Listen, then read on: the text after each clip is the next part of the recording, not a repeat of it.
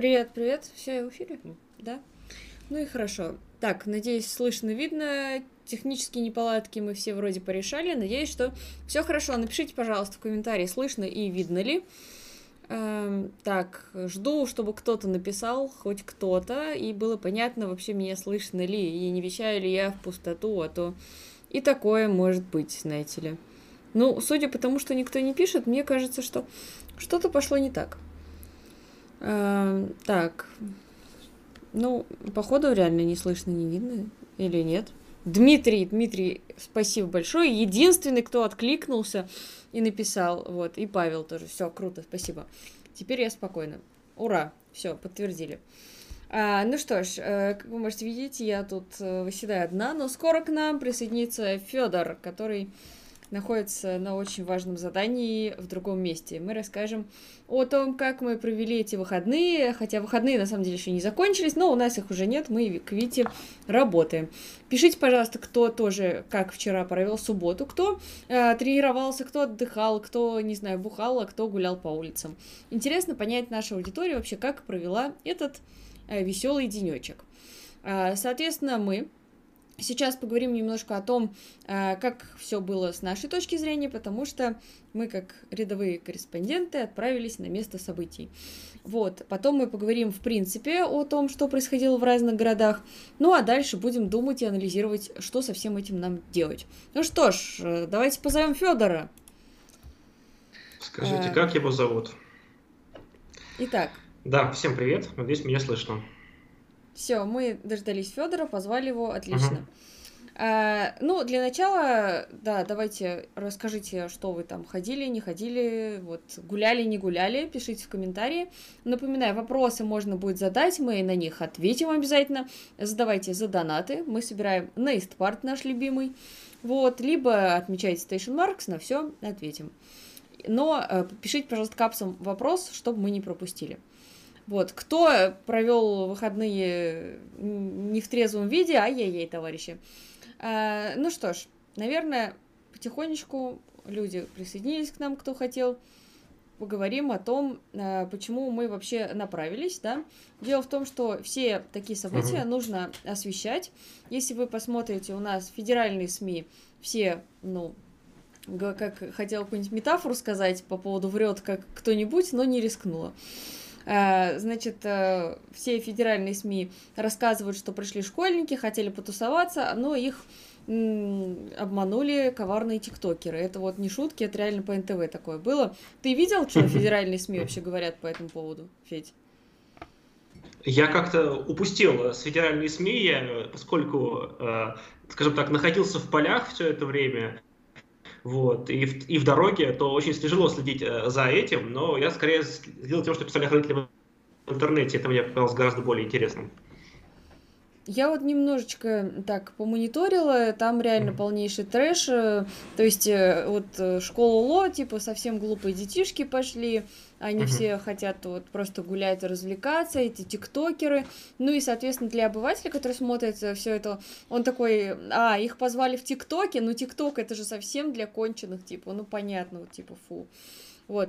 Но федеральные СМИ отработали, как всегда, хотя, на мой взгляд, показательно, что в этот раз они про это говорят, и говорят много, потому что раньше просто вот тишина. Я помню, работала в одном СМИ, и там э, было Вентилово в Москве на улицах, а в этот день оно писало о том, как новый кукурузный дрон летает над полями, опыляет их, и как это круто. То есть просто игнорировалась тематика. Сейчас федеральные СМИ стали даже вот называть фамилию гражданина. Вот, ну, слушай, это удивительно, потому что у нас власти всегда соревновались в том, как бы, э, с одной стороны, иносказательно его назвать, там, какому-нибудь там гражданину из Берлина, вот что-нибудь такое вывернуть, а с другой стороны, сказать, что они вообще не в курсе, что-то происходит. Это там э, Песков уже стал мемом, учитывая то, как он э, всегда пытался вывернуться, чтобы не комментировать новости, связанные с Алексеем Анатольевичем. Ну... Ирина Анатольевич, как его, папочка? Не помню. Кто помнит? У кого хорошая память.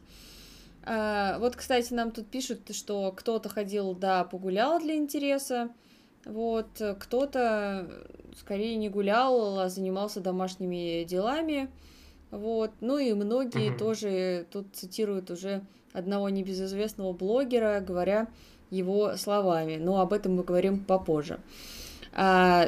Тут, наверное, еще интересно, что либеральные СМИ, они, в свою очередь, нагнетают обстановку. То есть, если посмотреть их, то кажется, что все было прям, ну, вот сплошное жесткое винтилово и все такое. Хотя, на наш взгляд, все вот в Москве прошло не так жестко, как, например, там, в августе, когда вот с Мосгордумой было, или какие-то другие моменты. То есть, нагнетение, оно идет, понятно, и со стороны либералов.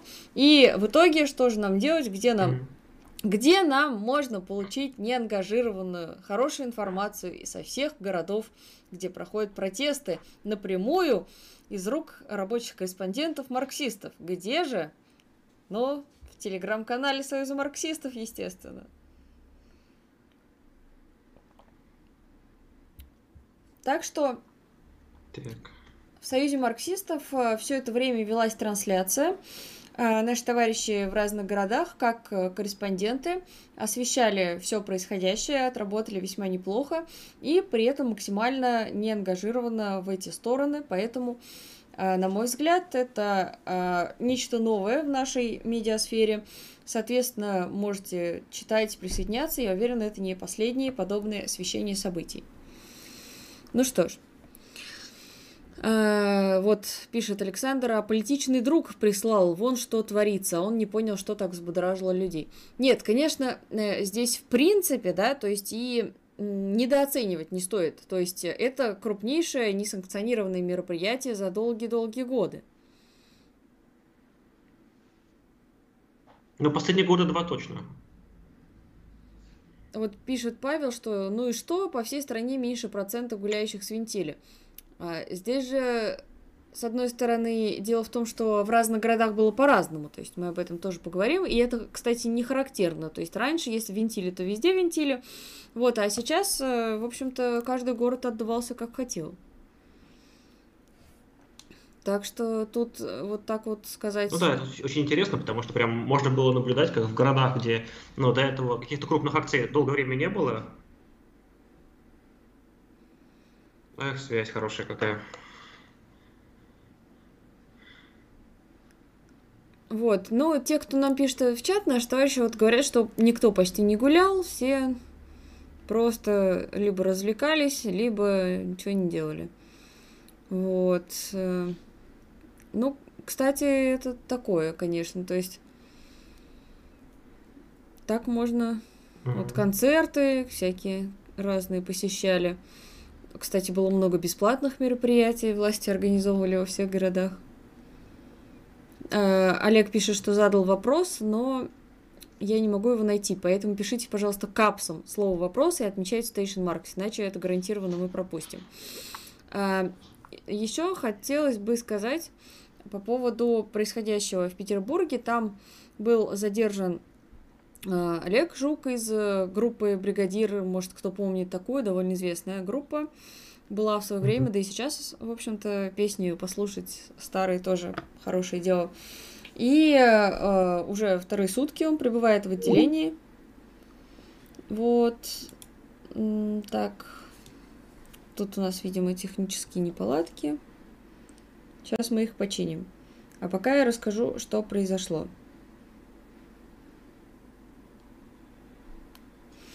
Итак, значит,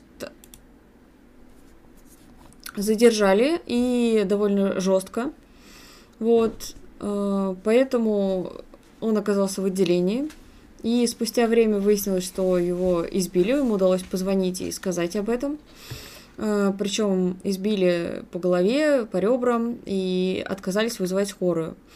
Соответственно, сейчас пытаемся привлечь к этому внимание, потому что ситуация, конечно, нездоровая, неадекватная, и нужно вступаться за товарищей. Вот. Также получилось, что только спустя сутки вызвали в итоге скорую, отвезли в больницу, сейчас он там с подозрением на сотрясение мозга, на сломанное ребро. И, конечно, то, что человека завтра ждет суд по статье двадцать точка два, это, ну, такое, такое себе.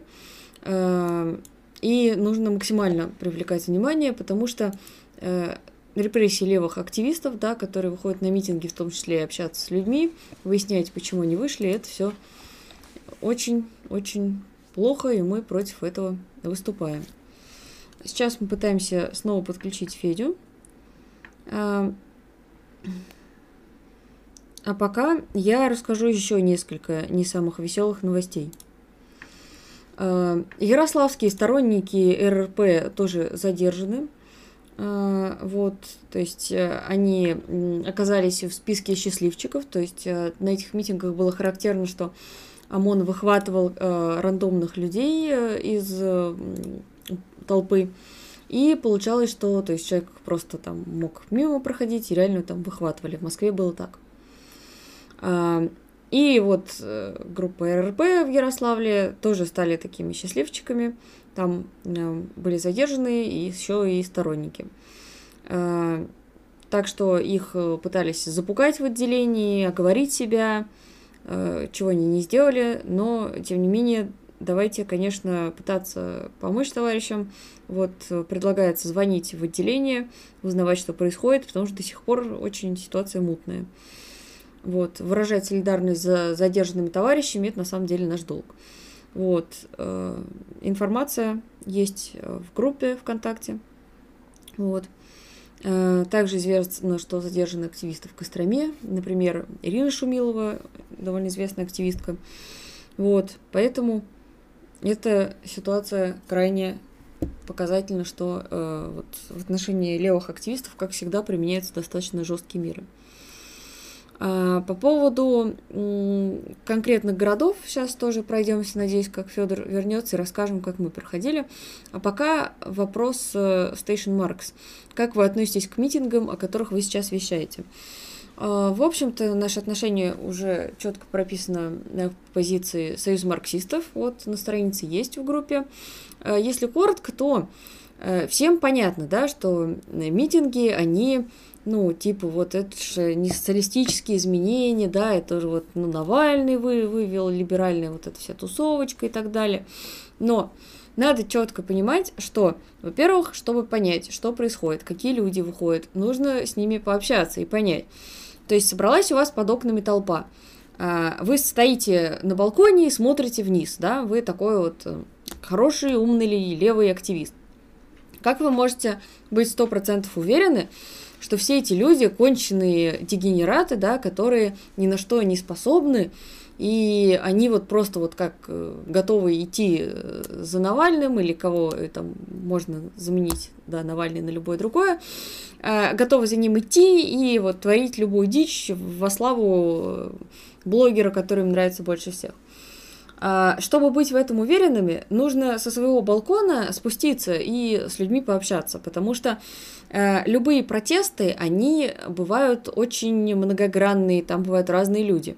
Кто-то выходит, потому что он упоротый либерал, и там с ума сходит от Адама Смита, и реально такие люди есть, их много, и таких я лично встретила на... прошедшем митинге в Москве, потому что как корреспондент я туда отправилась, общалась с людьми, записывала интервью, и в целом многие из тех, кого я встречала, выдавали сентенции а-ля «получим свободу», «народ проснется», «заживем, все будет хорошо».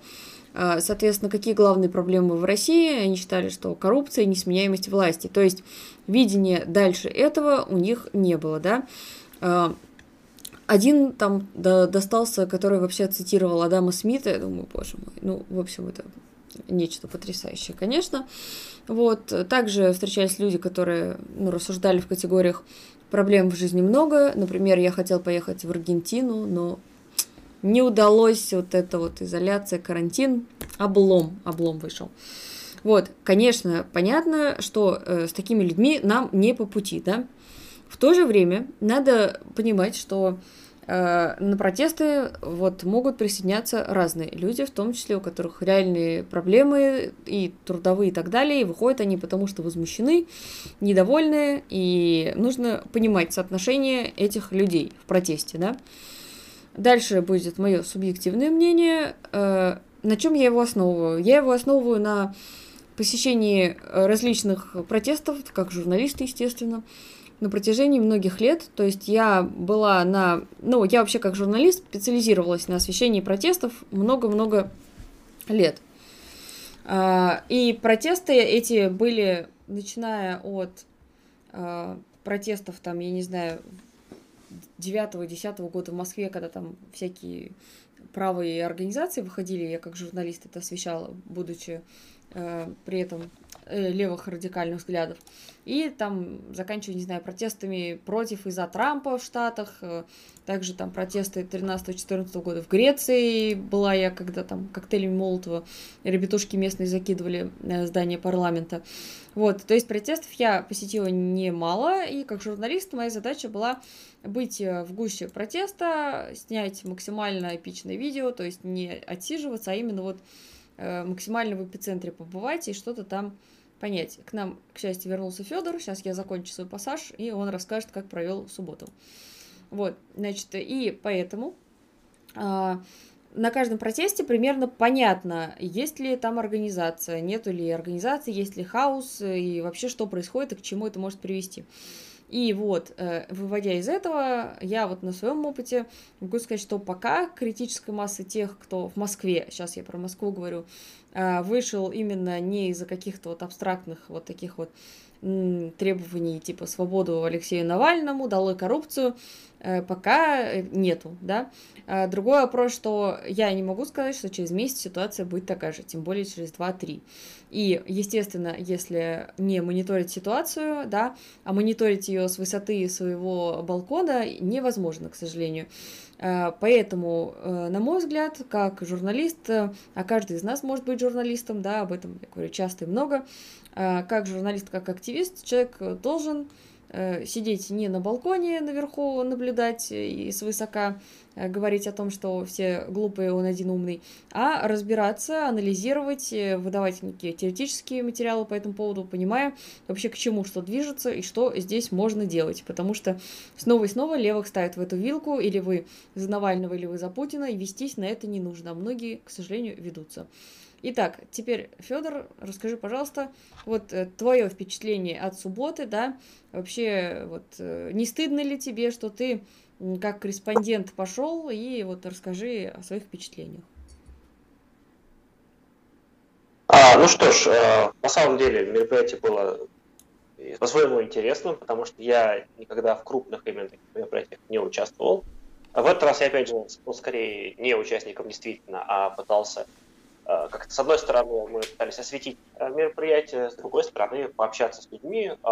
Обычно одно с другим сопряжено, потому что мы освещаем мероприятие с тем. То есть пытаюсь передать слова и эмоции тех людей, которые там находятся. Так уж получилось, что я волею случая оказался в гуще событий и сам не заметил, как по сути оказался на Пушкинской площади у памятника Пушкину, собственно, самого.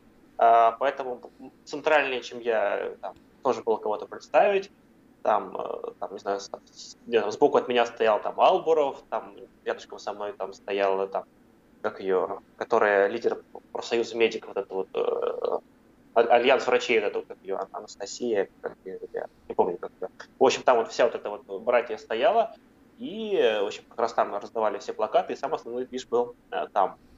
А, именно вот кто был в самом центре, там никаких детей там не было, то есть самое ядро это были э, молодые люди в основном, э, но не только молодые, то есть там возраст, ну хотя как, то есть молодежь, понимаете, расширенная довольно-таки, то есть, ну от двадцати, наверное, ну это может быть восемнадцать-двадцать где-то в этом промежутке, и, наверное, там до, до сорока пяти-пятидесяти даже, были и старше, но я их как бы, они скорее были исключениями, там к ним все подходили, с ним фотографировались, но там э, есть фотографии, не знаю, вот вы видели, нет, там, типа, дед такой, седой такой, с бородой стоит, с плакатом, типа, бункерный дед, уходи, что-то в таком духе примерно. Вот, смотрелся очень, очень прям классно, с ним люди походили, фотографировались. Вот, на самом деле, публика там, конечно, в большинстве своем вышла именно, то есть, там, в субботу политзаключенным, вот, отпустить, там, Навального, там, и так далее. То есть, с одной стороны, это как бы лозунг похвальный, потому что есть большое количество политзаключенных, да, которые находятся для, с левой стороны. А, там, то же самое Азат Мифтахов, по которому недавно а, так было освещение там, и дело там некоторых там, организаций, запрещенных в России, там, сети, например, и так далее. То есть множество случаев. А другой вопрос, что, к сожалению, э, и, ну, другому, наверное, и быть не могло, это было концентрировано вокруг одной личности, и, конечно, это было сразу заметно, и это сильно осложняет работу. Да? Если мы пытаемся каким-то образом влиять на рабочую массу, надо понимать, что она довольно сильно персонализирована, завязана на одного человека. А с другой стороны, очень много из того, что там, именно в разговорах и так далее, оно во многом, как опять же, мне показалось, там я был, было повязано на, на какое-то вот такое вот раздражение того, что вот, ну, типа, зачем? Вот, то есть, вот, про вот этот вот, вот, Путин, там, ну, вот, вот, что там, что вот, по их словам он там проворовался, что по их словам он там набрал себе вот этого, там, настроил тут себе, то есть, типа, зачем, что за такая, ну, какая-то вот, ну, азиатчина такая, да, то есть, не некоторая, ну, такая более, такой, более европейский спокойный стиль, а такая вот прям вычурность такая вот, на, нарочитое богатство показанное. Вот это, конечно, многих раздражало. И это как бы показывает то, что а, Навальный в своей работе выбрал, в общем-то, довольно-таки, на мой взгляд, правильную стратегию. Он идет от а, социального неравенства, он идет от а, расслоения общества, а действительно оно есть, в России является одной из главных проблем. Это как бы каждый видит и каждый с этим сталкивается. То есть как бы и сам фильм отчасти об этом, то есть смотрите, там, как, там, как зажрался, как, как оторвался от остальных, да?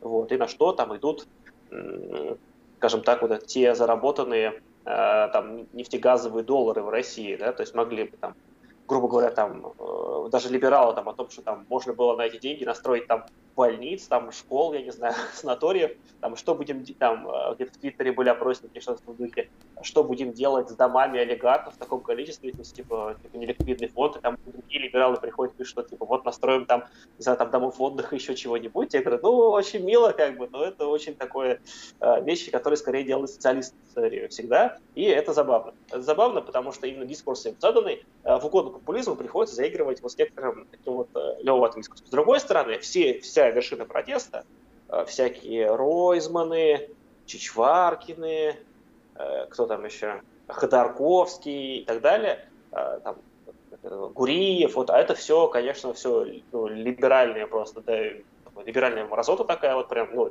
уж простите меня за подобные высказывания, да, которые по факту, там, как мы все знаем, да, стоят там за приватизацию, за дальнейшее, скажем так, передел собственности в России, а единственная задача их является передел собственности, да, чтобы а, текущая стабильная ситуация способствовала переходу денежных потоков в другие руки. Тут мы очень интересный момент видим, то, что, а, по сути, собирая публику под одни задачи, а, воспитываются они, задачи немножко другие, а, а сами хотят другие немножко. Это получается некоторый разрыв. Да? Вот. Этот разрыв, на самом деле, это некоторое м- м- такое... окно возможностей, которым а, работать можно и нужно. А, многие говорят, что ну как же можно работать с ними, они же все вот такие вот там, все там московские, зажравшиеся там с кофейком, там, я не знаю, с айпадами и так далее. Ну, там были не только с кофейком и с айпадами, хотя такие тоже, разумеется, были. Вот. И многие, к сожалению, наверное, то есть это и разменность средний класс там тоже есть, но там очень многие люди вот именно выходят за некоторую за какую-то социалку и понимают, что как бы завтра их обманут, что завтра они окажутся кинутыми вот этими же людьми. И вот вопрос, они окажутся ли они совсем нигде, да, или они окажутся, говорят, а вот есть еще вариант, и можно еще вот пекнем, а возможно податься. И вот вопрос в том, что а можем, сможем ли мы как-то их переубедить, да? Сможем ли мы как-то перенаправить социальное недовольство, которое существует в обществе. Может быть, сможем, а может быть, нет. Я говорю, что вот этот вот Майдан, а Майдан там нельзя исправить, там, не знаю, там, стоя в нем, да. Ну, может быть, и нельзя, а может быть, и можно. Это вопрос, кстати, дискуссионный, который, скажем так, можно выяснить, по сути, только на практике. Но одно я знаю точно, как его нельзя направить. Нельзя направить общество, сидя на диване дома. Невозможно, скажем так, сдвинуть э, какие-то социальные там, движения, социальный строй и, и там, э, там, общеизвестные какие-то законы, сидя дома. Нельзя сдвинуть их пиша комментарии и так далее. В любом случае, это огромное социальное довольствие, огромный э, пласт работы. Как мы его выстроим, как мы его направим, это другой вопрос. Одни э, шаги будут направлены на то, что будет некто в хвосте, другие шаги будут направлены как раз-таки на перехват, возможно, да, на какую-то вот переориентацию или показания альтернативы некоторые. Но в любом случае работать необходимо. А как, это уже, мне кажется, вопрос для правильной общественной дискуссии. А, у нас тут, значит, ИС задонатил нам сто двадцать рублей, спасибо, и команданты пятьсот рублей, спасибо. А, также у нас многие, походу, в первый раз. Приветствую, товарищи. И, кстати, интересно, как вы попали, расскажите, как вы узнали про наш стрим. А, так вот, значит, для новоприбывших я рассказываю, что у нас, да, подписывайтесь на канал Ковер, потому что на Station Marx мы стримить не можем, нас там за... получили мы страйк и не имеем возможности стримить. Страйк за перевод ролика левого американского канала, который оказался не таким левым, но американским. В общем, стримим мы тут, поэтому подписывайтесь, следите. Также стримы идут на Твиче, обязательно подписывайтесь. У нас там есть и уникальные стримы, которые проходят только на Твиче. Мы рассматриваем разные видосики, политические, критикуем и так далее. Так что стоит подписаться. Ну и по классике ВКонтакте тоже есть трансляция, но, на мой взгляд, она не самая удобная. Лучше попробуйте в Твиче, там прикольно, и смайлики есть веселые. Вот, вопросы задавайте за донат, собираем на историю партии. Кто не смотрел, это ролики, которые мы снимаем на основной канал Station Marx про э, историю партии. И, значит, э, там очень качественный материал, который мы долго-долго делаем, и поэтому это довольно трудозатратные ролики. А, и... Ну, в общем-то, из объявлений, наверное, все. Пишем капсом вопрос или отмечаем Station Marx. Если вы пишете просто вопрос, то он может пропасть, мы его не заметим. По поводу происходящего я бы хотела еще сказать, перед тем, как мы перейдем к тому, что посмотрим в каждом городе, что было коротко, что вот аналогии часто проводят, да, с большевиками. И, с одной стороны, это не так уж плохо, потому что, действительно, на историческом опыте надо учиться, большевики нам близки и понятны, некая преемственность, вот это вот, это все хорошо.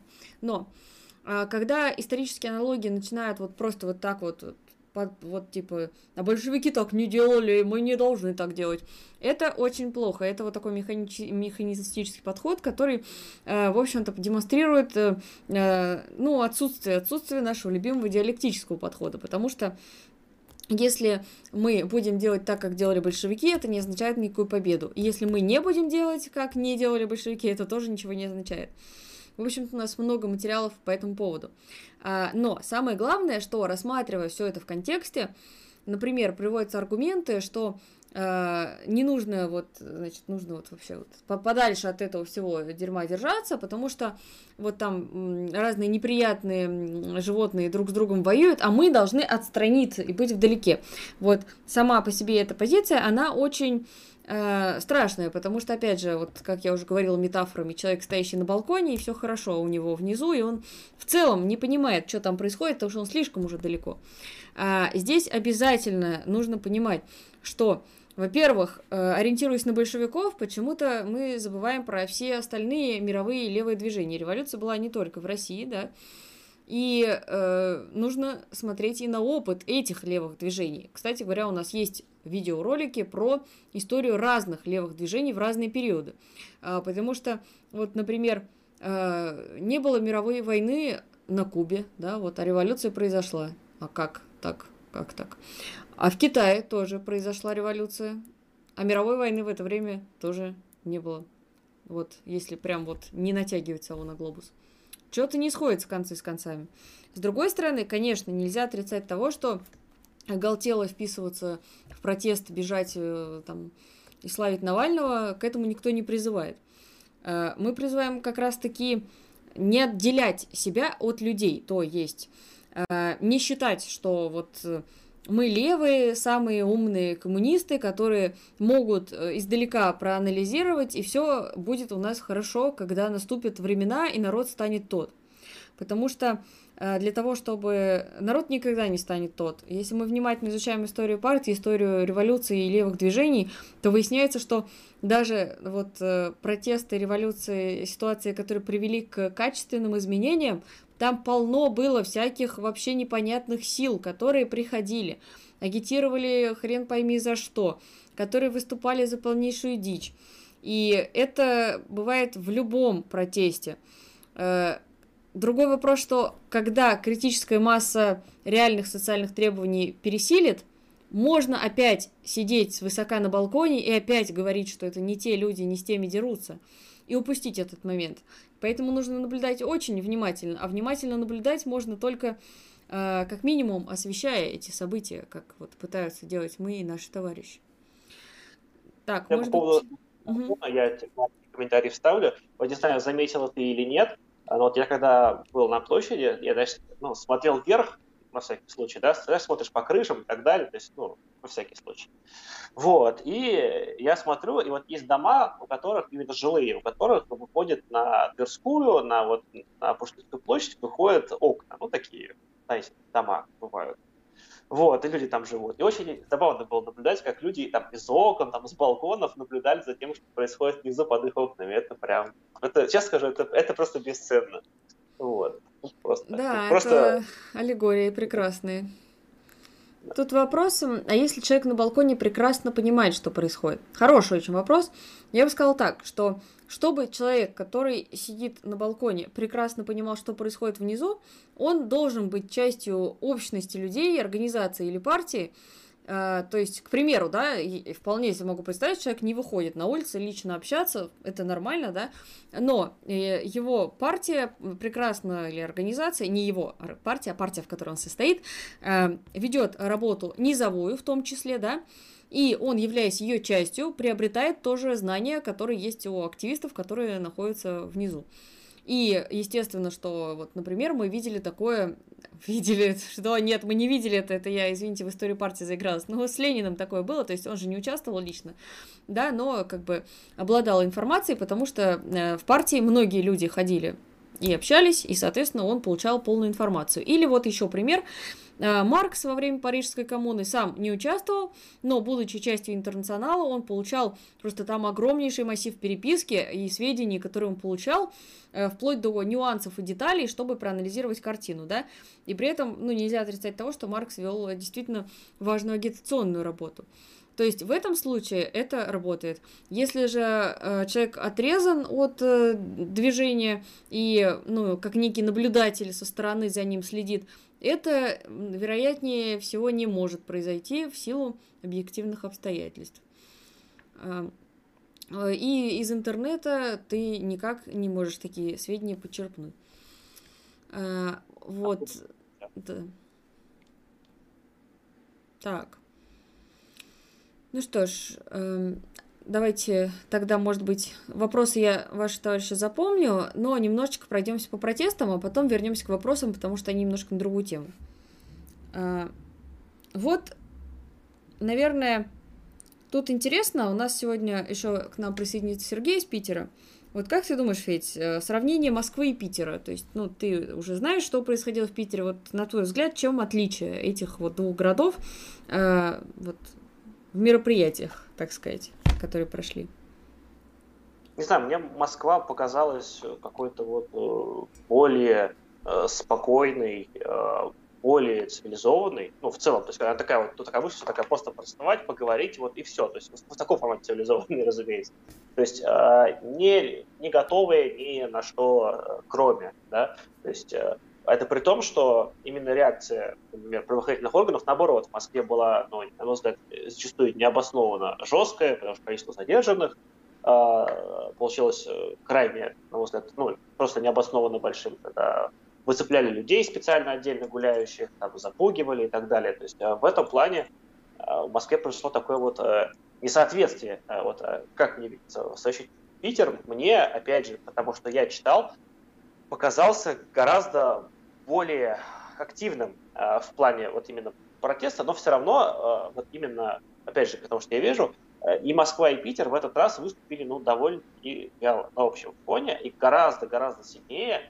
э, выступили э, многие регионы, где э, долгое время никто не выходил, и тут внезапно протест пошел именно там. Ну, опять же, то есть это, на мой взгляд, это связано именно вот с моментом того, что регионы все-таки слишком сильно по уровню жизни оторваны от, скажем так, от, от центра, от центральных крупных городов, и там-то люди как раз-таки в большей степени выходят не персонально за Навального, а вот именно вот с того, что достало, то, что в их местностях происходит. А в Москве, в Питере это именно больше выходит именно вот таких вот больше богемных, больше поклонников Алексея. Опять не помню, как его по батюшке. Не напомнили там в чате, получается? Забыли все, забыли, как, как его по батюшке.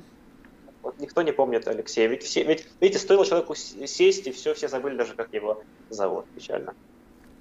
Вот э, у нас тут сводка из Союза марксистов, э, то есть, э, напоминаю, местные э, активисты в каждом городе писали отчеты, снимали видео, и можно посмотреть все это в телеграм-канале Союза марксистов, в паблике Союза марксистов, и скоро на канале будет ролик, такой некий дайджест с аналитикой. Вам а... помнить то, что участвовали не только активисты Союза марксистов, но и сочувствующие, и те, кто желает вступить. Так что, если вдруг кто-то там по каким-то событиям желает помогать в какой-то такой работе, я думаю, что можно обращаться и работать вместе. Это было бы гораздо более продуктивно. Заодно можно увидеть, то есть, ну, те, где практически результаты, вот они, присоединяйтесь, давайте вместе делать, давайте вместе участвовать и проводить. А, интересный факт, то есть вот если мы посмотрим сводку, то в разных городах прошло немножечко по-разному, то есть а, интересно, вот что вы думаете, товарищи, пишите, пожалуйста, в чат, почему не было некой общей установки, то есть были города, где жестко винтили, были города, где все прошло вообще спокойно. От чего это зависело? То есть мы все видели видео, где вот эта вот палочная система, и нужно отчитаться, но, тем не менее, были города, где все прошло ок. Например, вот в Новосибирске, да, началось спокойно, вот, движению к площади не препятствовали, вот, под конец там начали немножко задерживать, вот, а потом начали немножко задерживать, да, понятно. В Томске, вот, и митингующие неактивные, и полиция неактивная. В Иркутске, пожалуйста, вот, тоже прошли, но как-то вот тоже более-менее спокойно. А в Комсомольске-на-Амуре жесткая вообще ситуация, куча людей, просто там все, значит, в автозаках. Вот, казалось бы, да, города, ну вот, Комсомольск-на-Амуре, да, вот, мне казалось, вот я, я бы навскидку буквально несколько дней назад, я бы сказала, что Иркутск более протестный, вот, на мой взгляд, а оказывается иначе. Вот, на Урале давайте посмотрим, какая ситуация. А, ну, на Урале, конечно, отличился Екатеринбург, как по классике уже, потому что довольно протестный город. Вот, э, в Челябинске, вот, э, в Челябинске, пожалуй, самого интересного, что не появились боевые бравые прилепинцы, которые обещались там быть. Э, как мы знаем, они там очень активны, и вот они э, прям говорили, что пойдут, пойдут и всех разгонят, порядок наведут, а потом написали, что их попросили не приходить, и они решили не приходить. Ну, слушай, мне кажется, это показательно в целом, то есть как бы уровень их э, организации, уровень того, что они себя представляют, это то, что вот они вот в интернете все такие вот э, э, львы толстые, да, а по факту толстые львы, и по, ну, действительно, когда они вот такие, ну, давайте, приходите, и кто из них по факту, ну, вот, ну, и, и не пришел, и никого и не оказалось, ну, тем забавнее э, на ними наблюдать, и тем забавнее их э, объединение со «Справедливой Россией», и вот это вот здесь монстр Франкенштейн. Ну, привет всем социалистам из «Справедливой России», что называется. Э, вот, пожалуйста, Уфа. Тоже прошли до площади Славы Туилаева и не остановили. В Перми вышли рекордные три тысячи человек. В целом эксцессы были, да, вот перекидывание снежками и прочим, но не так много. То есть, очень э... много угу. перекидывали снежками. Это прям такая вот... То есть в этот раз были не стаканчики, в этот раз были снежки. Интересно, будут ли э, людей судить вот, в целом за снежки. Тоже вот такой будет э, интересный том повод, возможно. Но печальный. Вот в Москве, действительно, переходим к центру России, в Москве не настолько многочисленный, как ожидалось. Вот. Ну и в целом были жесткие задержания, особенно на Пушкинской площади, но... довольно беспрепятственно можно было пройти от Пушкинской до Манежной, не заходя на сами площади, потому что сами площади уже действительно оцепили, не пускали и не выпускали с торговых центров, кафе. Вот. Но э, переулки не все были перегорожены, и то есть, то есть многим казалось, что будет жестче, скажем так. А, а в Петербурге наоборот, наоборот жестче было, э, но об этом мы поговорим попозже. Э, вот, пожалуйста. В Казани около восемь тысяч человек пришло. Вот. Тоже центральный Казанский Кремль закрыт. Вот. Пригнали автозаки, но в целом тоже э, ушли скорее люди из-за того, что у них кончилось терпение гулять. Э, в Воронеже примерно то же за, самое. Там задержания там, откровенно жесткие, но э, при этом колонна спокойно гуляла до вечера. Рассеянная уже, но гуляла. Вот в Ярославле тоже стычки с полицией. В Калуге задержанных удалось отбить. То есть везде мы видим, что никакой организованности нет, и это, кстати, было заметно. То есть приходишь, и толпа просто хаотично двигается, люди ходят туда-сюда, не понимают, что дальше делать. Поэтому вот здесь, наверное, из самого интересного то, что каждый город отдувался как хочет, и я даже видела в каком-то из... Сейчас, знаете, очередная мода, конечно, на анонимные телеграм-каналы. Вот. Да. И там писали, что... Каждый город отдувался как мог, типа конкурс на э, самые отстойные поведения типа полиции, вот, э, будут массовые увольнения, то, что там, в Москве Баранов тоже наверняка претендент на отставку.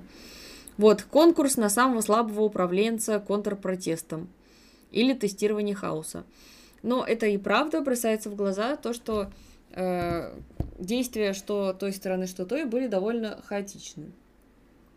Ну да, были по факту, ну, видно, что не готовы, то есть, опять же, по крайней мере, в Москве, то есть, не было ни координации, не было выступающих, не было заготовленных нормальных лозунгов, кричалок, то есть, максимум, что было, это вот раздавали плакатики и как-то вяленько, прям, ну, кричали, но прям вяленько, то есть, на всех записях видно, то есть, ну, выглядит как-то так, ну, несерьезно. Пишет товарищ, в Саратове по ходу никого не винтили, полиция по двое дежурили на перекрестках, никаких действий не предпринимали. Пара шла в толпе, напоминали о несогласованности. Да, в толпе в Москве тоже ходили, в Москве еще было характерно то, что действительно вот вытаскивали людей и э, ну, просто рандомных и так далее. Тут, однако... Да. Принять они, то есть тоже это важно. Это не все отметили, что в Москве решили затруднить, э, э, скажем так, да, то, чтобы люди добрались до митинга. То есть каким образом они это сделали. То есть транспорт никуда не дели, но они просто лишили там массовые рейды по безбилетникам э, в наземном транспорте, что ну, в Москве на самом деле довольно распространенное явление ввиду там, специфической системы оплаты. Вот. А с другой стороны в метро они просто тотальный контроль, то есть везде это опять же рейды, там, Росгвардии и полиции, на предмет ношения перчаток. То есть в масках-то более-менее все ходят, а перчаток как бы ну, никто не носит, тем более в метро довольно тепло. Вот. И тут всех решили заставлять, и прям, то есть тоже такое массовое. И тем, опять же, примечательно, что на митингах организаторы, вот что они действительно сделали интересно, это они ходили, тем, кто был без средств защиты, раздавали маски. То есть это чисто вот единственное, наверное, правильно. И действительно, чтобы люди просто ну, не подставлялись, потому что за это можно было попадать в статью, и чего, и штраф. Что тоже, тоже такой довольно примечательный момент мне показался. Вопрос от Сержа Ленина. У нас в две тысячи четырнадцатом было большое количество свидетельств того, как протестующие платили по двести-триста гривен за участие в Евромайдане. Не было ли замечено такого у вас? Ну, я бы здесь сказала, что это протест не такого рода, где платят за участие. То есть, во-первых, там присутствовало, как мы уже сказали, пласт людей огромный, который э, и так обеспечен. То есть им не нужны деньги, и тем более за выход на митинги они выходят по другим причинам, э, достаточно далеким от левых идей, но тем не менее причины у них есть. А что касается проплаченных протестов, то такие протесты видно невооруженным глазом, они выглядят совсем по-иному. То есть, э, ну как ни крути, столько тысяч людей вывести за гривны или рубли не получится, да? Соответственно, проплаченные протесты, ну, если, понятно, с Евромайданом, там, давайте тоже будем честными, люди выходили не все за деньги, потому что э, во многом они были недовольны ситуацией, оказались обдурены, соответственно, новыми элитами. Э, проще задурить людей, чем всем заплатить, то есть это очевидно. Но... Э, Да, и вот, вот эти вот проплаченные протесты, это сразу видно. Если приходишь, там вот люди себя ведут иначе, это прям сразу видно. Вот. Согласен там, со мной, Федь? Я считаю, что, ну, в целом, если бы я вдруг был политтехнологом, который бы организовывал проплаченные там, протесты, если бы надо было, это нужно в том случае, когда у вас есть сцена, да, есть выступающие, и все стоят ему, раздают долгие положительные аплодисменты. Тогда это хотя бы, ну, хоть как-то обоснованно, чтобы показать, что вот слушают, вот внемлют, вот массовость, вот поддержка, все классно. Вот. А когда вот такой вот митинг, как сейчас, то не знаю, можно собрать людей, и они будут, не знаю, петь песни, там, я не знаю, там, там что угодно, там, в крестики-нолики играть на асфальте, там, я не знаю, все что угодно делать, только не заниматься делом. То есть они будут максимально ненаправленными, их очень сложно организовать. Поэтому в других случаях, я думаю, что технологии действительно используются, то есть почему нет, но в данном случае я что-то такого не наблюдал, но это и было бы глупо на самом деле. Да и все-таки сейчас ФБК не на, не на пике формы, то есть им сейчас это, ну, дороговато, мне кажется. А вот э, тут Саш Пряник пишет, скинам и гопникам платили за разгон митингов, нынче я читал. Вот, кстати говоря, э, то, что провокаторам могли платить, тут вот я не могу тоже вот отрицать. Мне кажется, это вполне, ну, это обычная практика, да. То ну, есть... Свежим,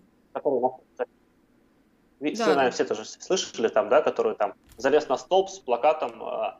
Снижение, что-то вроде там кесарево Навальному анальный, да, вот его там сами же протестующие побили в итоге, если я правильно помню. Вот, пожалуйста, провокатор. Ну, я уверен, что он был засланный. Ну, мне кажется, что да, тут, возможно, действительно, ну, за бесплатно не захочется с плакатом про анального Навального лезть в толпу. Дима пишет по поводу вот этих проплаченных. Видел скрин, скорее всего, фейк. Угу. Сергей говорит, что в Крыму прошло тихо, уютно, раздавали маски, фоткались с сотрудниками правопорядка, читали Конституцию. Вот, видите, не везде так было, но тем не менее, например, в Ижевске. Так, видимо, у тебя опять перебои со связью. Так, напишите, пожалуйста, слышно ли вам, видно ли меня, видно ли, слышно ли Федю. По поводу Ижевска. В Ижевске вышла толпа людей тоже. И, на удивление, удалось местным социалистам там свою повестку немножко продвинуть, даже возглавить колонну на определенный момент. В других городах ничего похожего не было. А, так, э, вот в Иркутске полиция регулировала дорожное движение. В Казани в шестом часу ОМОНу надоело, они решили разогнать оставшихся. Кстати говоря, мне кажется, в Москве тоже этим во многом руководствовались, уже хотели домой, и вот началось. Ну, Волну, а... я знаю, что стоял пять или шесть часов, то есть там прям, ну, самые стойкие прям очень долго были, и, ну, хотя, например, никто тут э, не трогал, они сами, в общем-то, потом в итоге разошлись, то есть они просто очень долгое мероприятие э, провели, но вроде как все спокойно. Тут вот Дима написал, что генерала СВР сдианонили. Это не то, что, на что рассчитывал один уважаемый марксист. А его раздианонили, а я вот не видела. Интересно, есть что почитать на эту тему? В каком анонимном телеграм-канале можно прочитать про дианон другого анонимного канала? Скинь, Дим, очень интересно, я бы с удовольствием ознакомился. Вопрос от Михаила. Как вы снежки к вещдокам занесете? Отпечатки снимать будете? Очень интересно. А там видео, я думаю, что какие-нибудь будут. Плюс у нас же есть практика свидетелей. Раз. И второе, это формулировка «нет оснований не доверять сотрудникам полиции». Вот. Это, к сожалению, в наше время реальность, с которой приходится мириться. Uh-huh. Uh... Так, Филипп, я вас не извиню, потому что это очень глупые вопросы, и ваше мнение не по теме Навального неинтересно. А, так, дальше вопрос. Какое количество в общем по стране вышло на митинг? двести-триста тысяч человек? Ну вот, по Москве, навскидку, вот по моим ощущениям, по моим оценкам, тысяча тридцать пять, вот, как-то так. По моим сорок, ну, примерно, ну, примерно, да, сорок-сорок пять, ну, там это действительно сложно отличить на глаз, такие небольшие числа, ну, где-то вот в таком погрузке, то есть пятьдесят не было сто процентов, но и не десять, не пять, как пишут некоторые. А, так, вопрос, так, был вопрос, вопрос, а, вот, интересно, что скажете про копа, который тетку пнул, и еще одного, кто пошутил про это, его уволили?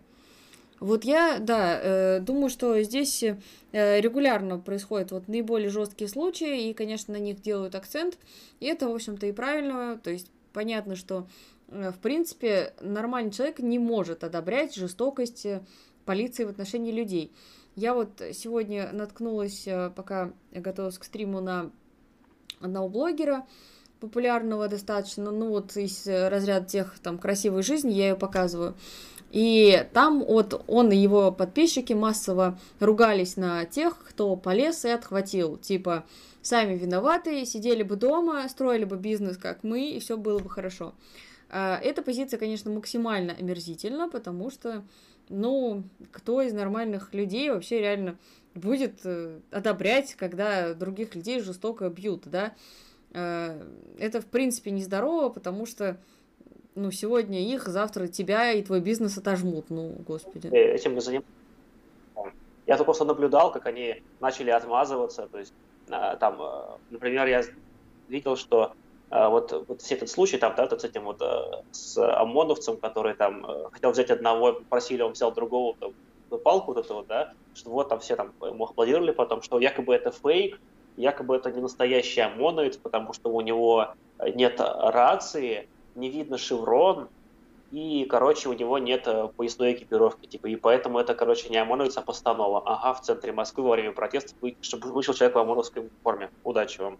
Вот, то есть, ну... То есть, такие, я, там, кстати, было... видела человека, но не в ОМОНовской форме, а в форме типа как полиция, но где вместо полиция написано провинция, то есть это... А, это, это, это шмот такой, типа, да, хайповый. Да. Да, да.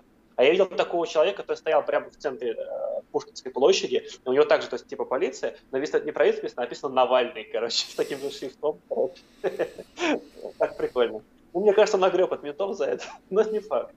Вот, кстати, очень многие, типа, обвиняют в том, что там, типа, вот, там, вот, вот там, там, что там якобы мент ударил, напоминаю, что сотрудники ОМОНа относятся к Росгвардии, а не к полиции. Ну, так просто. У них немножко другой правовой статус, немножко другие э, возможности. Вот, тут говорят, что вот публично извинился и так далее. Э, ну, здесь, опять же, я не думаю, что даже когда доходит до публичных извинений, это что-то меняет, потому что по факту все, кто выходит, они должны понимать, что это винтилово может быть жестким. И оно может быть жестким в отношении людей, которые не самые активные, не самые известные, а просто попались под руку, и как чаще всего и бывает. Вот меня также чуть примерно чуть так не сшибли. То есть мы ходили, там вокруг ходила вот группа ОМОНовцев, человек, может быть, четыре-пять, вот что-то такое, вот, не очень большая. Она ходила вот именно на площадке возле «Известий», а, вот, э, здания, и вот там выцепляла людей выборочно. Вот они кого-то тащили, вот так вот к, к обочине, там у них автозак стоял, вот, и вот я оказался на пути, и я чудом, я сам не отпрыгнул, потому что там они прям вот действительно всех, кто стоял, они просто всех просто сносили, то есть там с ног люди падали и так далее, то есть они там тащат, как бы они там все, э, ребятки здоровые, там все по метр девяносто, там все килограмм по сто весом, там попадешь, мама, не горюй, там. Даже мне прилетит сильно будет. Тут вот э, говорят, а если всех этих несогласных переселить в какой-то город, поставить им во главу Алёшу и посмотреть, что будет. Вот здесь я бы, наверное, покритиковала вашу позицию, товарищ, по поводу того, что вот э, пытаетесь всех э, э, вот этих вот несогласных э, троллить, там считать, что, ну, а типа, пусть поживут с Навальным, увидят, каково оно, да. То есть вот эта позиция, она тоже такая вот, типа, отстраненная, типа, вот я наиболее умный, образованный, я там прочитал Маркса и так далее, а это вот, простите, глупое быдло. Вот так вот тоже стоит аккуратнее рассуждать, вообще не стоит так рассуждать на самом деле, потому что, опять же, вот люди, которые выходят протестовать, они все разные, то есть это не, к примеру, да, вот... Митинг э, группы «За правду» и Захара Прилепина и его гвардии, да? Люди туда вышли, они принадлежат к этой организации. Мы можем их критиковать и действительно и троллить, и э, всякие шуточки про них шутить и так далее, и так далее. Потому что они наши противники, с ними все понятно. Дальше там эф бэ ка тоже критиковать. Всех вот кто такой типа «Навальнист», и я «Навальнист», и вот я за Алексея Навального готов на все. Можем критиковать, спокойно, пожалуйста. Но всех протестующих под одну гребенку я бы точно не стала, потому что вот даже мы, отходя от Пушкинской, провели такой эксперимент. В центре есть и были такие вот реально вот эти айпадики, вот я в Аргентину не смог попасть. Дальше идешь, э, спрашиваешь, и люди такие, Я не за Навального, я не за Путина и не за Навального, но человек вышел, да, и такие встречались, чем вот, ну, по моему, вот, чисто по моему опыту, не факт, что это так, но мы встречали таких людей именно не в эпицентре, да, а вот, которые гуляли между Манежной и Пушкинской, вот таких людей, кто, или вот, например, тоже у одного спросили, и он сразу сказал, молодой человек, я не либерал, вот прям важно ему было это обозначить. Соответственно, напоминаю, что многие не согласны, они вышли не согласиться в принципе с чем-то, посмотреть, что к чему, а кто вообще еще там ходит. То есть здесь вот так вот троллить и всех под одну гребенку, это прям точно неправильно, потому что, ну, ну вот реально вот и... Боюсь представить, что современные вот левые писали бы об этих людях, которые вышли в октябре две тысячи семнадцатого года, там бы многие, ой, как не понравились, и... То, что они говорили, вот советую книгу «десять дней, которые потрясли мир» Рида. Он очень подробно с точки зрения журналиста, такого э, не абстрактного наблюдателя, прошу заметить, а Рид сразу влился и понял, на чьей он стороне, именно во многом интуитивно, во многом благодаря тому, что он в целом разделял социалистические идеи. То есть это его ценность как журналиста, то есть журналиста, который не просто вот свысока, да, с балкона, а именно внутри событий. И он там описывает, что он слышал на улице, кто что говорил. И там такая временами хрень, что просто вот читаешь и думаешь, как же из этого что-то вышло. Да, настоятельно. Рекомендую. Кстати, я только в этом году прочитал, как раз седьмого ноября сижу, такой, думаю, дай-ка я прочитаю там буквально немножко, на самом деле, я за... вечерочек прочитал. Крайне всем рекомендую. А, кстати, ошибка на самом деле частая по поводу вот, отождествления лидеров протеста и участников протеста. Вот, это вот, очень сильно видно. Не знаю, мне кажется, это вот после Украины пошло, не до этого тоже так было. Но вот, например, на примере Беларуси было очень четко прям видно, что вот отождествляли полностью там, вот это вот, их там лидеров, там, там, Тихановскую там, и компанию, там, какую-то программу и так далее, и тех людей, которые вышли против Лукашенко, да. Там в США там как вот выходили люди, там их отождествляли там вот с какой-то верхушкой вот, БЛМ, хотя там многие выходили очень сильно за разные. И я не говорю, что они выходили за левое, кстати, очень многие выходили вообще за что-то свое. Это действительно так. Вот. И в России вот это сейчас выходили, да, вот там в Хабаровске многие выходили не за Фургала, многие выходили против вообще всего, что-то есть шанс хоть как-то вырыть э, текущую. Даже вот банальный пример, да, в том году, э, когда было шествие наше по поводу э, марк... антифашистское шествие, там, по поводу Маркелова. В общем-то, тогда тоже часть людей вышли не под общими лозунгами, они вышли как защиту Конституции. То есть у них вообще своя была какая-то тема, да. Это нормально, это во многих протестах так бывает. И знаешь, что все шествие было там, защиту Конституции или там антифашистской тематики, оно стало многовекторным. А вектор всегда определяется именно участниками его, и поэтому нужно понимать эту разницу и ее делить, то есть делать некоторый комплексный анализ, а я говорю, что вот все оно, оно все одинаково, все монолитное, все там одного цвета. У вас даже когда вы будете супер там, популярной организацией, там, популярной партией, под вашими флагами будут выходить миллионы, поверьте мне, очень многие из тех, кто будут выходить, они не будут разделять ваши взгляды либо целиком, либо, ну, либо хотя бы даже частично. Вот. Такие э, тоже будут. И вот куда-то этого не идти, потому что люди будут выходить просто, вот, потому что ты действительно видишь, что это сила, и что у нее есть хоть какой-то шанс что-то поменять. Вот. И на это они рассчитывают. Вот. А при этом не разделяя основ- основных целей. Просто, скажем так, по, э, та, та ситуация, что, по, что новой-то, может быть, тоже не нравится, но по-старому жить уже никаких сил нет. Вот такой мотив тоже у людей часто бывает. Тут товарищ Максим из США говорит, что он завтракать собирается. Вот. Фридрих Карл интересуется. Вы отделяете лидеров большевистской партии от народа? Не совсем понял. Мне кажется, что вам точно интересно было бы посмотреть наши видео по истории партии. Мы там во многом и про это говорим, потому что большевистская партия, она... не всегда была прям такой вот массовой, популярной, известной, и если мы берем семнадцатый год, там вообще на начало было около пяти тысяч членов, если оптимистично рассуждать, если не оптимистично, то три тысячи пятьсот, вот, то, ну, не, нельзя сказать, что даже в семнадцатом году у нее была поддержка всего народа, это будет просто, просто соврать, потому что как раз таки заслуга большевистской партии в том, что они вовремя могли анализировать ситуацию и э, вести протеста во многом в нужное русло. Но чтобы им это удалось, они работали в низах, общались с людьми и так далее. Конечно, нельзя сказать, что и сейчас делать будет то же самое. Вот сто процентов этого не будет. Но то, что вот лидеры большевистской партии, они то же самое, что народ, это вот прям покривить душой. Потому что если мы посмотрим на то, что, например, народ дурили тоже. Вот, пожалуйста, известный случай, когда Ленин ехал в июле в трамвае, да, и там накрылся кепкой, а его это, ну, я имею в виду до того, как он уехал в шалаш. И в трамвае обсуждали простые рабочие, что вот этот немецкий шпион, сколько у него денег, как он богатый, фу, вот сейчас бы его встретить и избили бы его с радостью. Вот. То есть и такое бывало, потому что, конечно, вот пишет нам Саша, что поддержка народа и у эсеров была, действительно, и у партии эсеров ее поддерживали, то есть здесь нельзя сказать, что большевики появились, и все, весь народ их поддержал. Да если бы это было так просто, то вообще -то, о чем бы говорили?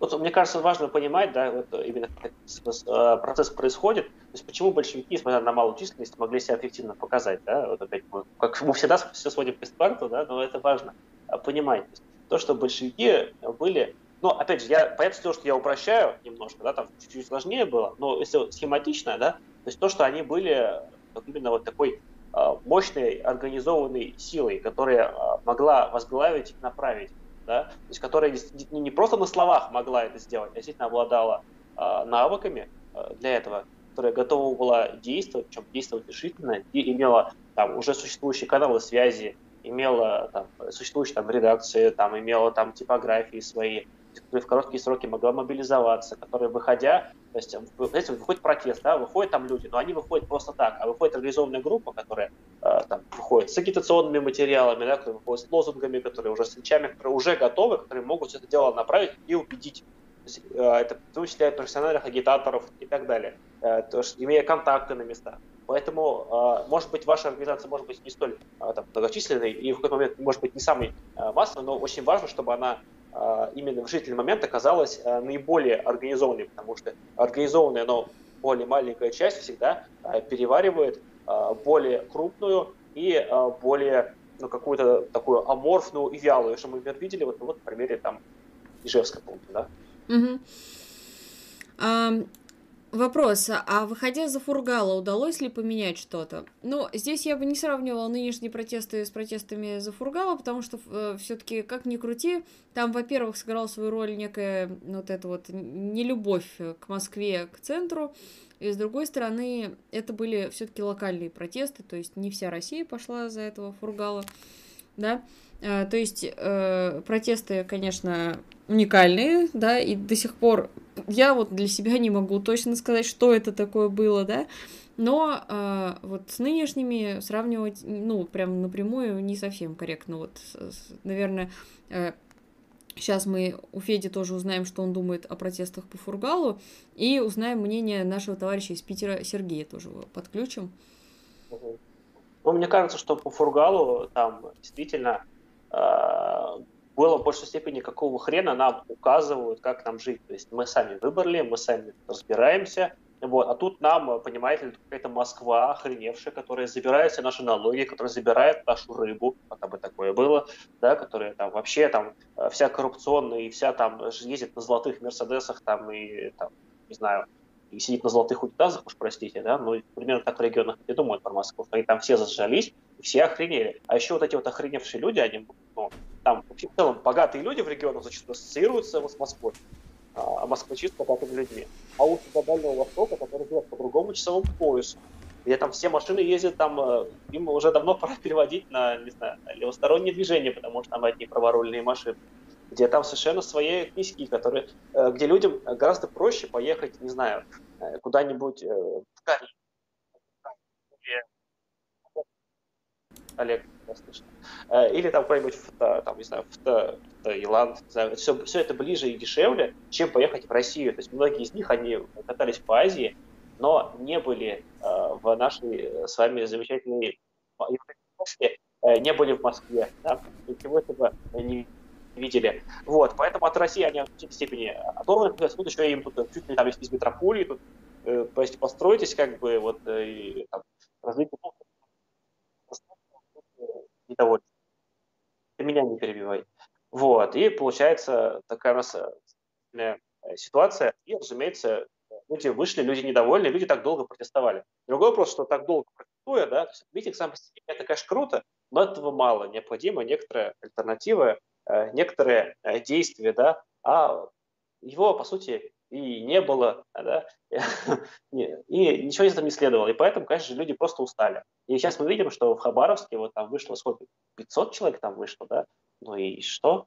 Ну, вот, потому что люди просто устали от этого. То есть этого мало, необходимо, то есть некоторые, если ваши требования не выполняются, вы как бы декларируете, что вы, типа, вы, мы против. Они говорят, нам пофигу, вы должны повышать градус борьбы, но, к сожалению, у нас сейчас с этим плохо, потому что плохо именно с, с теми, кто мог бы это организовать и правильно поставить. И вот вопрос наш, как раз, и задача в том, чтобы выстраивать эту структуру, которая уже должна быть к тому моменту. Понятное дело, что именно там, рабочего класса, она станет уже в момент именно, вот, этого политического действия, в первую очередь, оказывается именно действующим фактором все это время, это может быть какая-то организация, какие-то союзы, какие-то, может быть, несколько организаций или часть организации, по-разному бывает, но именно оформляются они в эти моменты политического действия. Вот. И сейчас, к сожалению, ничего подобного нет, но оно оформляется, то есть мы видим примеры того, как отдельно работали, как освещали и так далее, и это очень, очень важный политический опыт, на который так или иначе придется опираться э, в, в будущем, потому что, ну, мы видим, когда люди там выходят, допустим, те же самые левые активисты, они никогда ни в чем не участвовали, они ничего не могут, они не знают, как организовывать, как себя на нем вести, как с полицией, да, то есть там всех, то есть это элементарных вещей, есть много-много-много чего другого, и откуда ему взяться, то есть оно само пройдет по наитию, мать природа подскажет, как известно, оно не происходит. Нет, это не так происходит, это э, долгая монотонная работа, зачастую там с какими-то, может быть, неявными успехами, с очень большой там какой-то проволочкой, с какой-то большой самоорганизацией, с большой там саморефлексией, с каким-то, может быть, больным моментом. Но это важно, потому что без этого никакая партия не построится, и нельзя построить партию на Ютубе, нельзя построить партию э, в комментариях к роликам, нельзя построить партию вокруг блогера. Да, это возможно только вокруг реальной работы. Другое дело, что тот же самый блогер, он вполне себе э, хороший, нормальный инструмент агитации, инструмент работы, которая позволяет освещать вашу работу, делать ее более явной, а значит, иметь больше влияния. Ну что ж, сейчас мы проведем небольшую техническую паузу, просто секунд тридцать. Сейчас мы подключим Сергея. Вот, Сергей, готовься. Вот, Федор, уходи, Сергей, приходи. Вот, так что...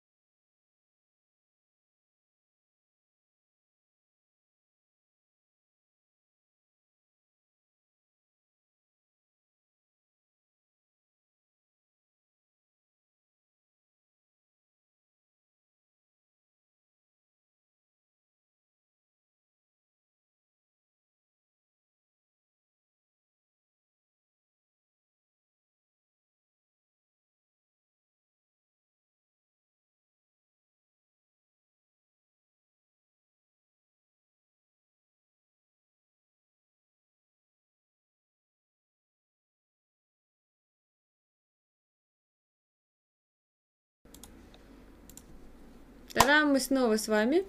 Итак, наверное, сейчас начнем продолжать отвечать на вопросы. Ну и параллельно обсудим, что там было в Петербурге, где все было куда интереснее, чем в Москве, по нашим субъективным ощущениям. Ну что ж, встречайте наш э, корреспондент из Петербурга, Сергей Питерский, член Союза марксистов, известный вам по роликам из Station Marx. Вот. Привет, Сереж.